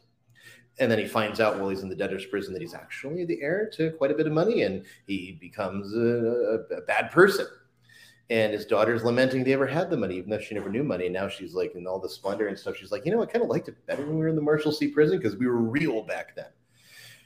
Being a rich person does not mean you are a rich worldling per se. There are Catholics throughout history that have been wealthy, that have had money, and they have used that money to benefit the church in positive ways as opposed to negative ways or ways to self-aggrandize. And you think of the Medici, commission all this art, build a monastery, build all these things, and and and of course it's to aggrandize themselves and improve their position for the most part.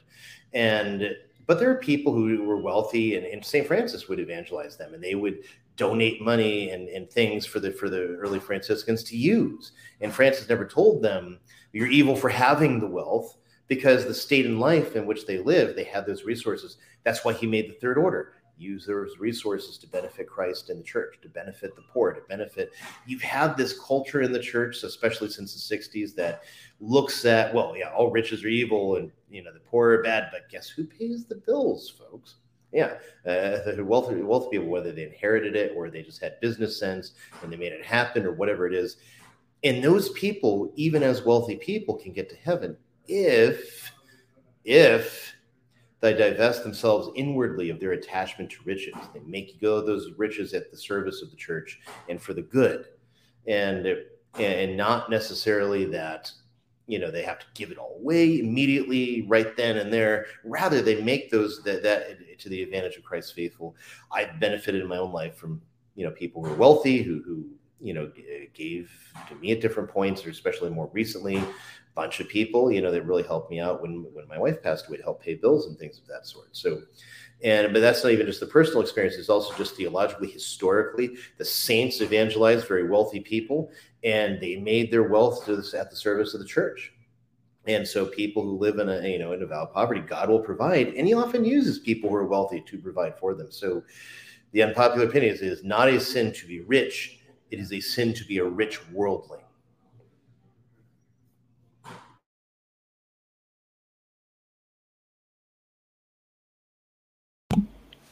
My turn.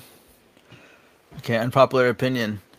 I uh I put out a tweet this I think it was yesterday, the day before yesterday, about preferring to be preferring to be called a uh I'd rather go before God on my judgment day as a schismatic than one who cowered before the enemy claimed affiliation with a false religion or hid the true faith. And of course, you get some backlash by people because uh, schismatic is just a, a, is a is a trigger word. You know, just gets gets certain people, especially sedes and uh, big time modernists, gets them going. But the reality is, you know, I said that because before Almighty God, one easily has as a defense of why the church today, controlled by modernists, to, uh, actually right now, as, as, as of tomorrow, uh, two thirds of the the cardinalate, two thirds of the cardinals will be appointed by Jorge Mario Bergoglio. Why they would define you as a schismatic is because you're contrary to their agenda, because you don't promote the the modernism that they they want to instill within the church and society into the world. You're not a Freemason, so therefore you're schismatic. You're not a Freemason, therefore you're schismatic. So that's why you know I tweeted something as as uh, controversial as that. Well, that's exactly it. As I was talking about today, humility, especially on social media, especially in in, uh, in front of your friends, you have to be willing. You have to have the the thick skin to be called horrendous names. To be a schismatic is to be condemned to hell. When someone says you're a schismatic, they're telling you they're go- you're, you're going to hell. But the reality is, when we keep the true faith, we're not. And so that's why I put it into the contrast of I'd rather go to on my judgment day as a schismatic than one who cowered before the enemy, claimed affiliation with a false religion, or hid the true faith. Listen, I know a priest who was told by his chancery right after the Pachamama ordeal that Matt Fradd defends. Matt Fradd, you know, the famous apologist, thousands of views, defends Pachamama, the Pachamama worship.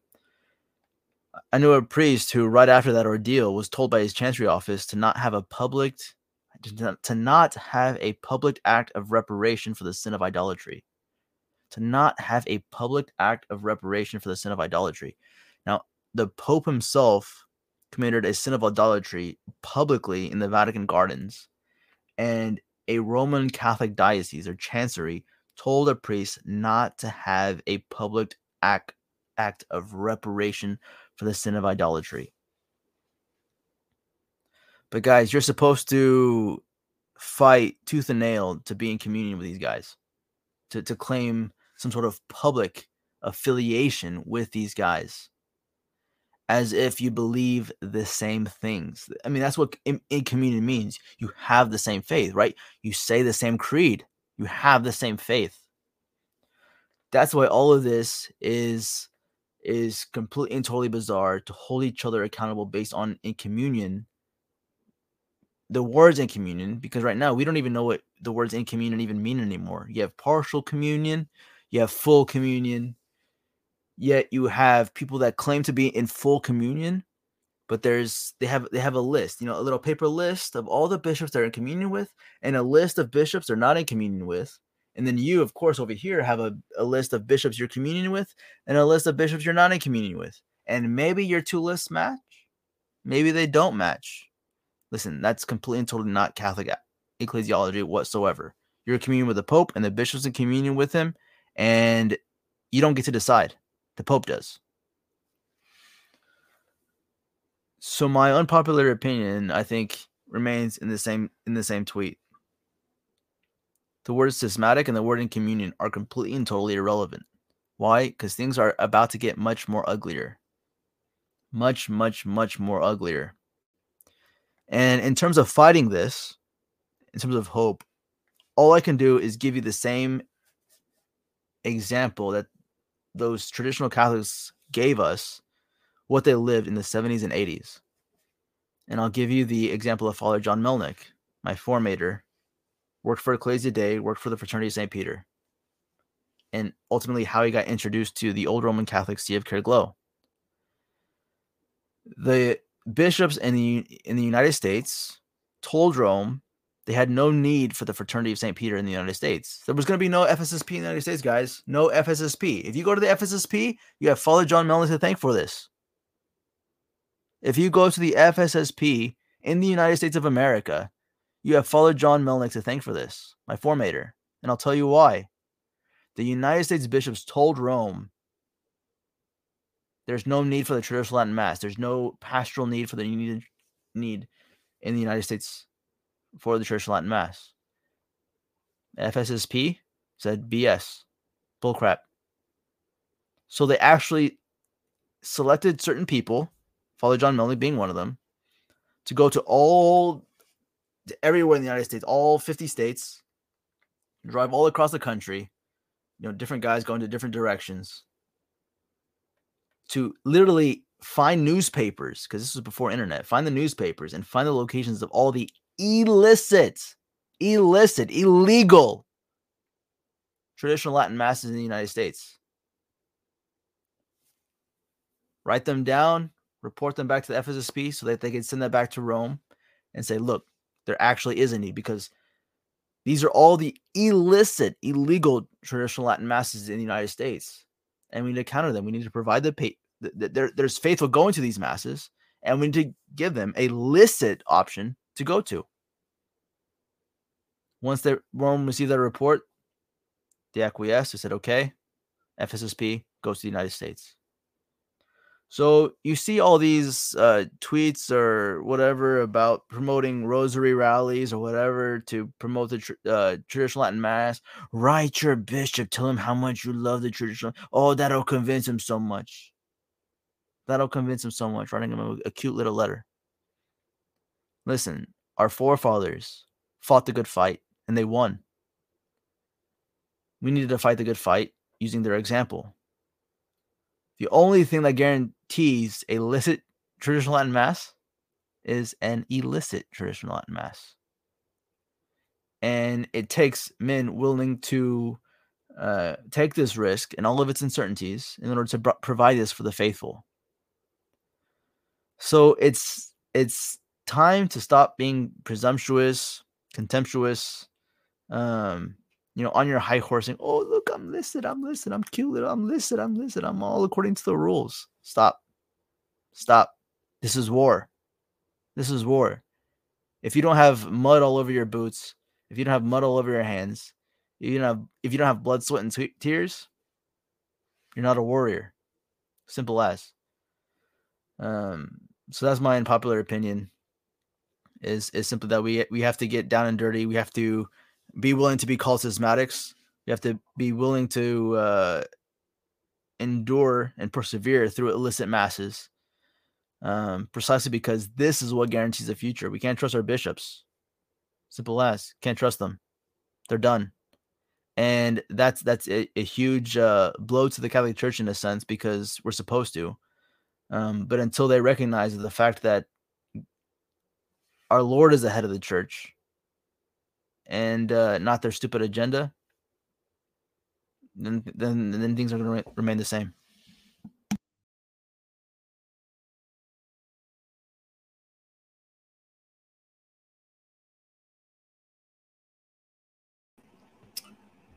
Very good. Um, I want to go ahead and congratulate so far uh, Ryan and Father Martin. Uh, you've had some very fine, uh, well thought out opinions tonight that might very well be excellent contenders and hardy contenders, excellent contenders. And, and yeah, yeah, and indeed hardy contenders for the most unpopular opinions tonight. But I'm going to go ahead and say this. You know, I guarantee my thoughts, which are about to be put to words, are equally well thought out and very serious. And if not uh, more unpopular, at least for me and from my own perspective. Um, every year during summer, men become more and more emboldened to make asses out of themselves. And it's dawned on me when I go out, especially in the summer, and I see the attires of these uh, so-called men, I'm, you know, asking myself, well, what what would I rather, you know, this or that? And so this is my unpopular opinion tonight. I would rather wear shorts and closed-toed shoes than than trousers and open-toed shoes. And this is a very serious thing, you know, because I cannot imagine any reason in the world why men would like to walk around with their toes exposed for any reason at all in the summer. Uh, this has become something that makes me convulse each time I go out, and it is not a pretty sight. Men, what are you doing? It's not a pretty sight. Tuck those toes away, put on some socks, put on some shoes. You know, if you have to wear a pair of shorts and shoes that are covered, do that rather than wear long pants and then open toed shoes. All respect is lost. Okay? That's my popular opinion tonight. At the risk of having to compete against nobility, uh, schism, and open toed shoes, I bring to you, ladies and gentlemen, the best unpopular opinion that I can think of this week. Where shall we start? This is the unpops is where I finally get to talk when I'm hosting the show, when I'm actually like in in in drive mode. I like when Ryan drives because I get to talk more. Ladies and gentlemen, sit down because here it comes. Um, I had an epiphany. You know, I've been to San Francisco many times. I find it to be an extremely beautiful city. I admired it growing up. I always thought it was it was naturally beautiful. It's got hills, it's got buildings, it's on the bay. It's beautiful. I love San Francisco. I hate all of the faggots in San Francisco. But what I hate more about San Francisco and California in general is that it has been overtaken by the homeless. And the homeless suffer from mental diseases. They are addicted to uh, drugs, narcotics, and they are often uh, committing crimes against people. So there's criminality, there's illiteracy, there's uh, there's drug addiction. There's a there's a big problem in San Francisco, Los Angeles, places in California that will just break your heart.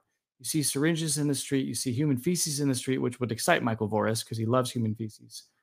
Um, but notwithstanding all of that, my unpopular opinion is centered around the fact that the most important, and I'll get back to the feces here in a second, the most important number in our lives, ladies and gentlemen, is not the, the amount of money that we have in our bank accounts. It's not our cell phone number. It's not our social media following. It's not our social security number. It's not our date of birth. It's not the year we got married, the number of children we have. The most important number in our lives is our social credit score, or as we just abbreviate it in these United States, the USSA, our credit score. Our credit score is a number which follows us around and determines whether or not we are bankable, whether or not we are good credit risks, whether or not we can take on as much usury as possible, labor under it, and service it appropriately, making sure that the Jewish banksters receive their cut. That social credit score, which we just abbreviate to the credit score in the USSA, the U- United States of America, is by far the most determinate factor in whether or not we will have a quote unquote normal life and live the American dream or not.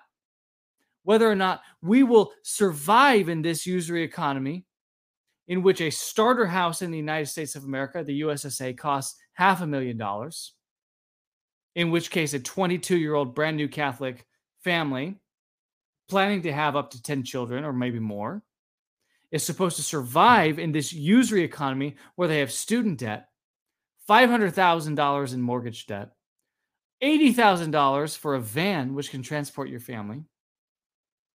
That social credit score, which we abbreviate to be your credit score, as determined, your FICO score, as determined by this black box algorithm as to how well you cope with the usury economy. That is the number which determines the winners and the losers in these United States, in this USSA that we all live in. And that social credit score, which we abbreviate to the be your credit score, is the delineating factor between the haves and the have nots. And my contention is that the reason why there is feces flowing in the streets in San Francisco and Los Angeles to the delight of guys like Michael Voris who love the mixture of blood, semen, and feces. That's what gets them off. my contention about why there is blood and semen and feces flowing in the streets of San Francisco is because of usury. Usury is what makes men work harder today, longer hours for less than medieval peasants. Usury today is what divides families and separates fathers from families. When young men are raised by women, they become faggots. Usury today is why we have a problem of effeminacy in the United States of America, the USSA. Usury today is what determines who will be bankable and non bankable, cancelable versus who can survive in the United States of America, the USSA. Usury and sodomy come together as a twin pair. Usury and sodomy have always cooperated with each other.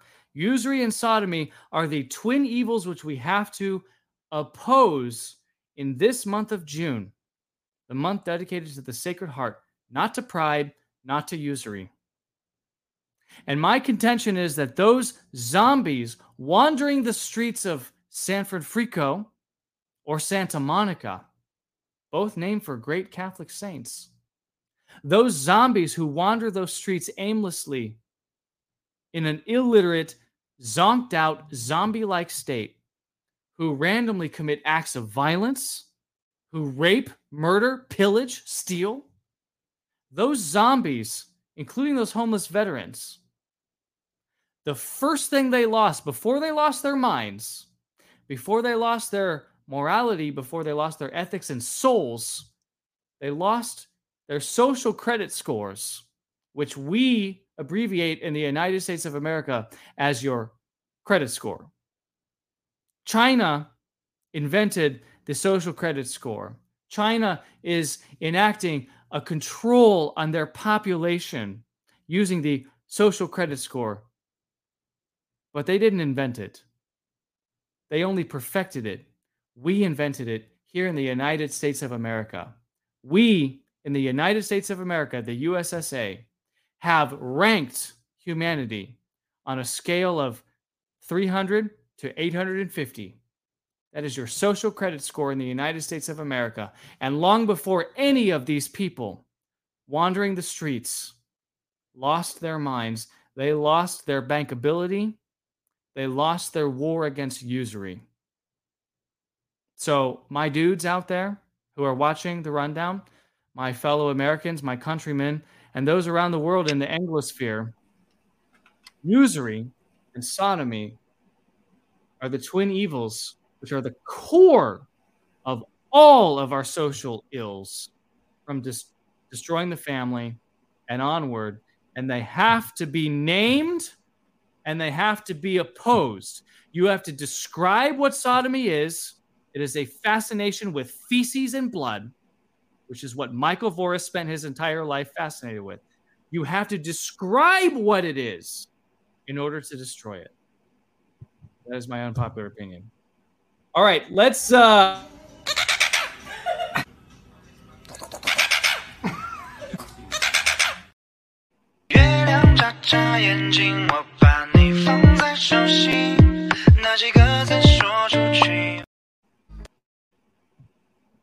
chat said San Fern San Ferndale cough cough. All right, that's pretty funny. Uh, now it's time to grift, ladies and gentlemen. We have to grift. You're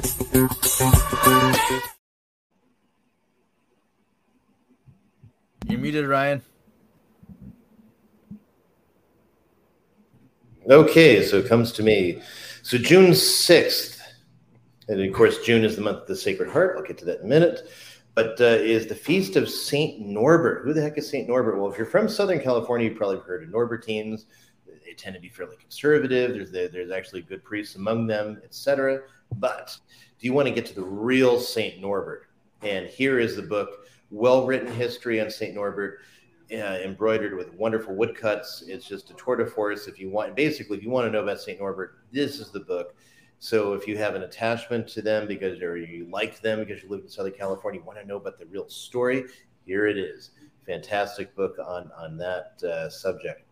And then of course there is the month of the Sacred Heart. which uh, is again, I, I grifted last week, uh, daily meditations on the Sacred Heart uh, of Jesus. And so to grow closer to the Sacred Heart, I started running low. I just noticed I had a few out. And in a, in a down, you know, the, the stock's getting kind of low. So I just made a big order of that. So it will be back in. So it does show up back order. Don't worry about it. It, it should be in about next week, I think. Um, and uh, so I made the major grift for this last week, so you know I won't repeat it too much. It's on Rumble, the last week's show, by the way. Um, and eventually, I will edit it and put it on YouTube once once we get that back going again. And the last one I've got is a book that just doesn't get a lot of love, but it absolutely should. And you probably have everyone's probably heard something about Cardinal Baronius. Baronius, the founder of church history, he was. Um, you know, disowned by his family, and because he had chosen the religious state, and Saint Philip Neri took him in. Um, he was ordained a priest, and then you know he wanted to do theology and philosophy, and Saint Philip Neri decided to direct him to history. And it, unbeknownst to Saint Philip Neri, it was kind of a light of the Holy Spirit that came down upon him, because what was happening at the same time is the Lutherans had just published the first kind of uh, history anthology, as it were, like the history book, like you might think of it today. Those didn't exist exactly in that way in that time. And what they had done was very selectively commentate on the ages of the church to try to show that the early church was Lutheran and not Catholic. And it's actually historical value, even in the judgment of Protestants about 100 years later. So it was like, eh, it's pretty much garbage. It's propaganda. But at the time, it, it was new and it was different and it was having a lot of ill effect. And so Philip Neri's putting, you know, Baronius into studying history made him perfectly prepared for this task that was then given to him, which you need to write the counter history, the real history, the good and the bad of the Catholic Church, you know, through in which he got to through about the 13th century and the whole of the Annales, which actually is great work if you read Latin. Um, this book is just about his life, his own personal holiness. Um, and there's so many great things, and I've embroidered it with a lot of great portraits of people who lived in that time. Uh, it's just a fantastic work covering the actual history of Cardinal Baronius and who he who he was, and his uh, his spirituality and his devotion. So it's a great book. Um, and so yeah, if you I've, I know I got plenty of it in hardcover. I you know good deal in paperback. It doesn't sell a whole ton. It should, and mostly because people just aren't as familiar with him, and you know it's not a, name that grabbed your attention like Francois de Sales or that is Francis de Sales for the Anglophones or or Bellarmine or uh, St. Francis or, or, whomever. So, but you should. If you're not acquainted with Cardinal Baronius, you should be. So, uh, anyway, uh, mediatrixpress.com, you can find that there. If it's not readily visible, you know, just uh, go to the um, go to the search bar and you'll find it.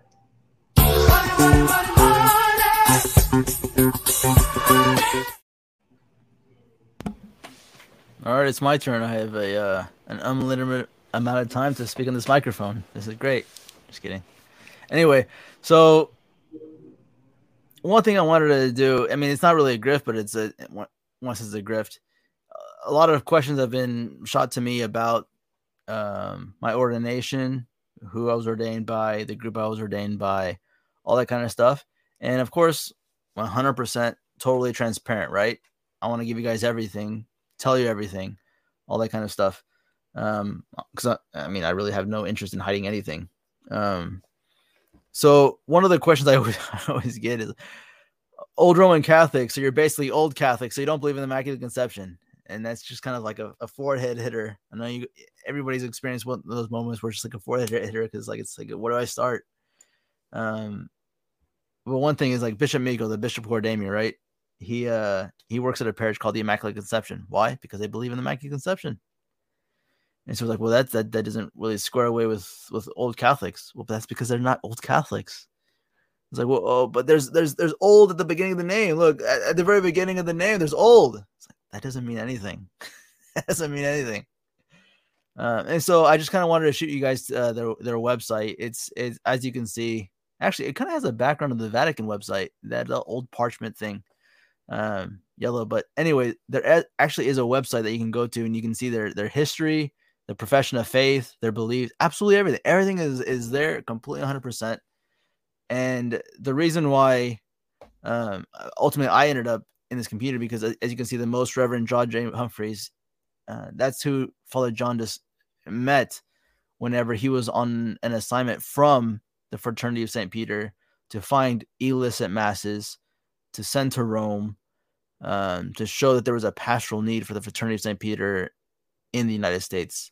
So, because Rome demanded that, because the Fraternity of St. Peter sent him on that mission, he met the Most Reverend John J. Humphreys.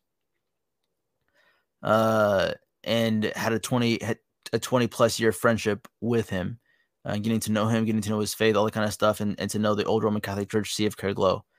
Now, there's a lot of people that go by old Roman, old Roman Catholic, all that kind of stuff. They're not necessarily affiliated with this group. It's not copyrighted. Anybody can claim that. A, a, group of Buddhists out in Tibet can, can claim old Roman, whatever, um, without any any consequences. Um, so it's important, more important, actually, See of Caer-Glow than it is old Roman. Um, but I just wanted to share this out with all of you because, again, I'm not in the interest of, of hiding anything. Um, I've made a decision for my life um, with the counsel of many wise and experienced priests, um, at, at, least three times older than I am. Um, it wasn't something that was that was rationally made or anything else, and of of course, I mean, vice versa. I'm sure you have plenty of decisions in your life that maybe I wouldn't agree with, but hey, we're all here doing our best, right? Um, at the at the end of the day, the reality is, if the Fraternity of Saint Peter caves, if the Institute of Christ the King caves, if SSPX, I mean, they're they're not caving in any sense right now, but hypothetically speaking, if they caved, um, there's at least one priest here that will continue saying the traditional Latin Mass, and that's you know Father Martin. Um, so I'm not speaking negatively necessarily about any of those communities, but the reality is, I mean, I know in, in one state in the United States there was a uh, there was 43 um, places that were that they asked a particular community to open an apostolate in, and they just don't have the people. Like, there's not one community in traditionalism that can supply the need for traditional Latin masses and the traditional faith. One can't do it alone. We all need to work together. Um, and so I just wanted to put that out there in terms of my grift in the sense that again, I just want to be more and more open to you guys, show you everything that, that there is for you to you do your research yourself. Um, I know there's people who, that watch the rundown that disagree with my decision. I mean, that's fair. Uh, I knew there would be there would be people that disagree with my decision, but ultimately I had to make a decision. That's one thing that's different between you know a, a vocation versus just being a layman. As a layman, you can bounce from Fraternity St. Peter to Institute of the Christ the King to CMRI to Sanbornites to whatever you want. You can you can you can pass to whatever masses you want without any consequences. But if you have, have a priestly vocation, you have to make a decision. You have to pay the price. And so, understanding that, ultimately, I I um I made a decision not to neglect anybody else or or to uh or to you know speak negatively about anybody else, but concerning my community, myself, our situation, and you know everything that goes into making a prudential decision, th- this was the best fit for us and, and for, for our community, for myself, and everything else. So I just wanted to share with you guys the website. That way, those that have questions and everything else, they can uh, they can have a resource.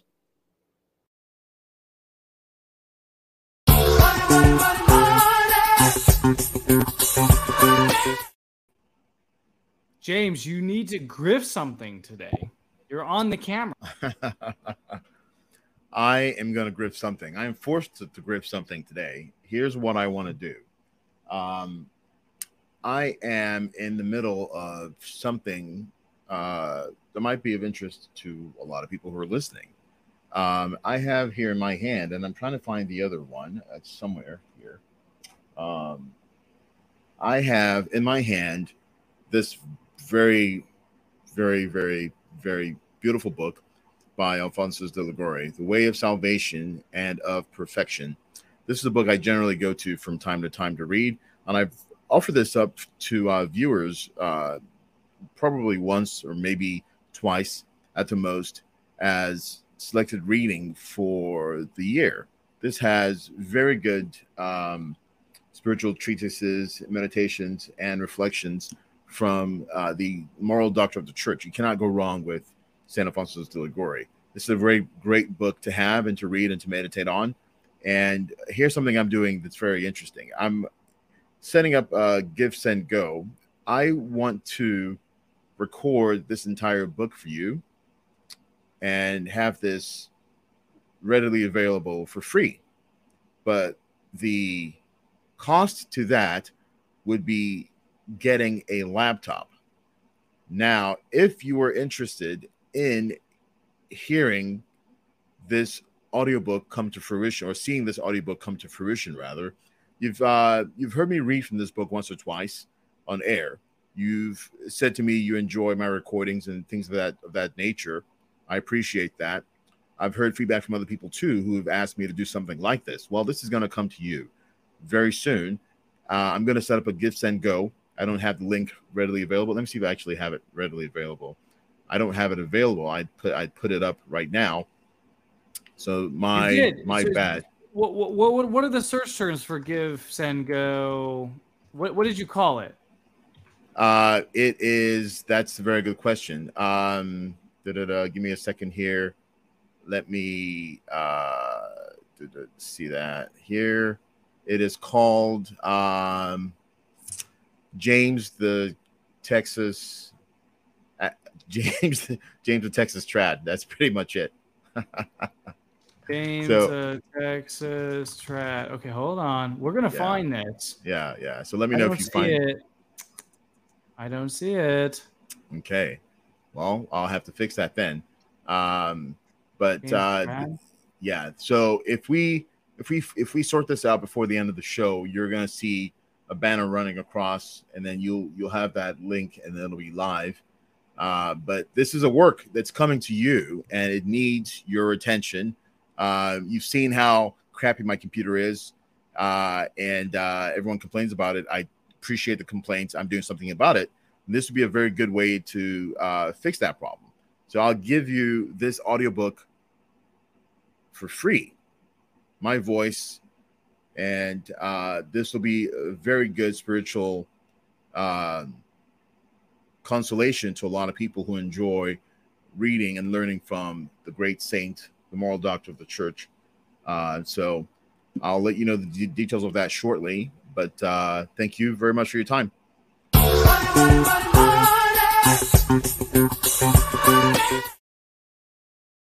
Hey, folks, we're rundown, folks. This is the last time that this is going to be available to you. For those who like the rundown, the rundown is also carried on the Crusade channel, our broadcasting partner, crusadechannel.com. What I want to do is I want to walk you through crusadechannel.com slash parrott, P A R R O T T. Now, here's what you do you go to crusadechannel.com slash parrott. Let's see if we get a banner across the bottom of this thing. Folks, we need to do this. crusadechannel.com slash parrott. This is your opportunity to take, look at this, $164.45 off a year. Now, you go down here, you type in coupons, and you type in my last name, Parrott, apply coupon. What is your new total? $0.0, ladies and gentlemen. $0. I'm putting out five hours of content a week on crusadechannel.com. Talk radio the way it should be. In addition to four hours of live radio from Mike Church and other content creators who are putting out hours and hours of good stuff every single day. About to do a deal with Ryan Grant. Now is the opportunity for you to jump in for $0.0 by going to crusadechannel.com slash parrott, typing in my last name right here. There it is. My last name has been doxed. Christine Niles doxed me. Michael Voris took pleasure in doxing me. He released a video in which he said, I doxed him. No one knew his last name until I said his last name. Well, guess what, Voris? It's out there. The genie is out of the bottle. Go to crusadechannel.com slash parrott, two R's and two T's, and you can save $164, ladies and gentlemen. And you can get all this stuff for free. Guys, this is the rundown. This is what we do. We grift. So it's 11 and Was that three an effect? inches tall. If you're thinking about how this is going to fit into your uh, shrine or maybe even a bedside table, I know sometimes people like to wake up and say good morning to their favorite, uh, you know, people and saints and whatnot. Um, it's available in bronze and pewter, and they're both 87.50. We don't, we're not yet set up for two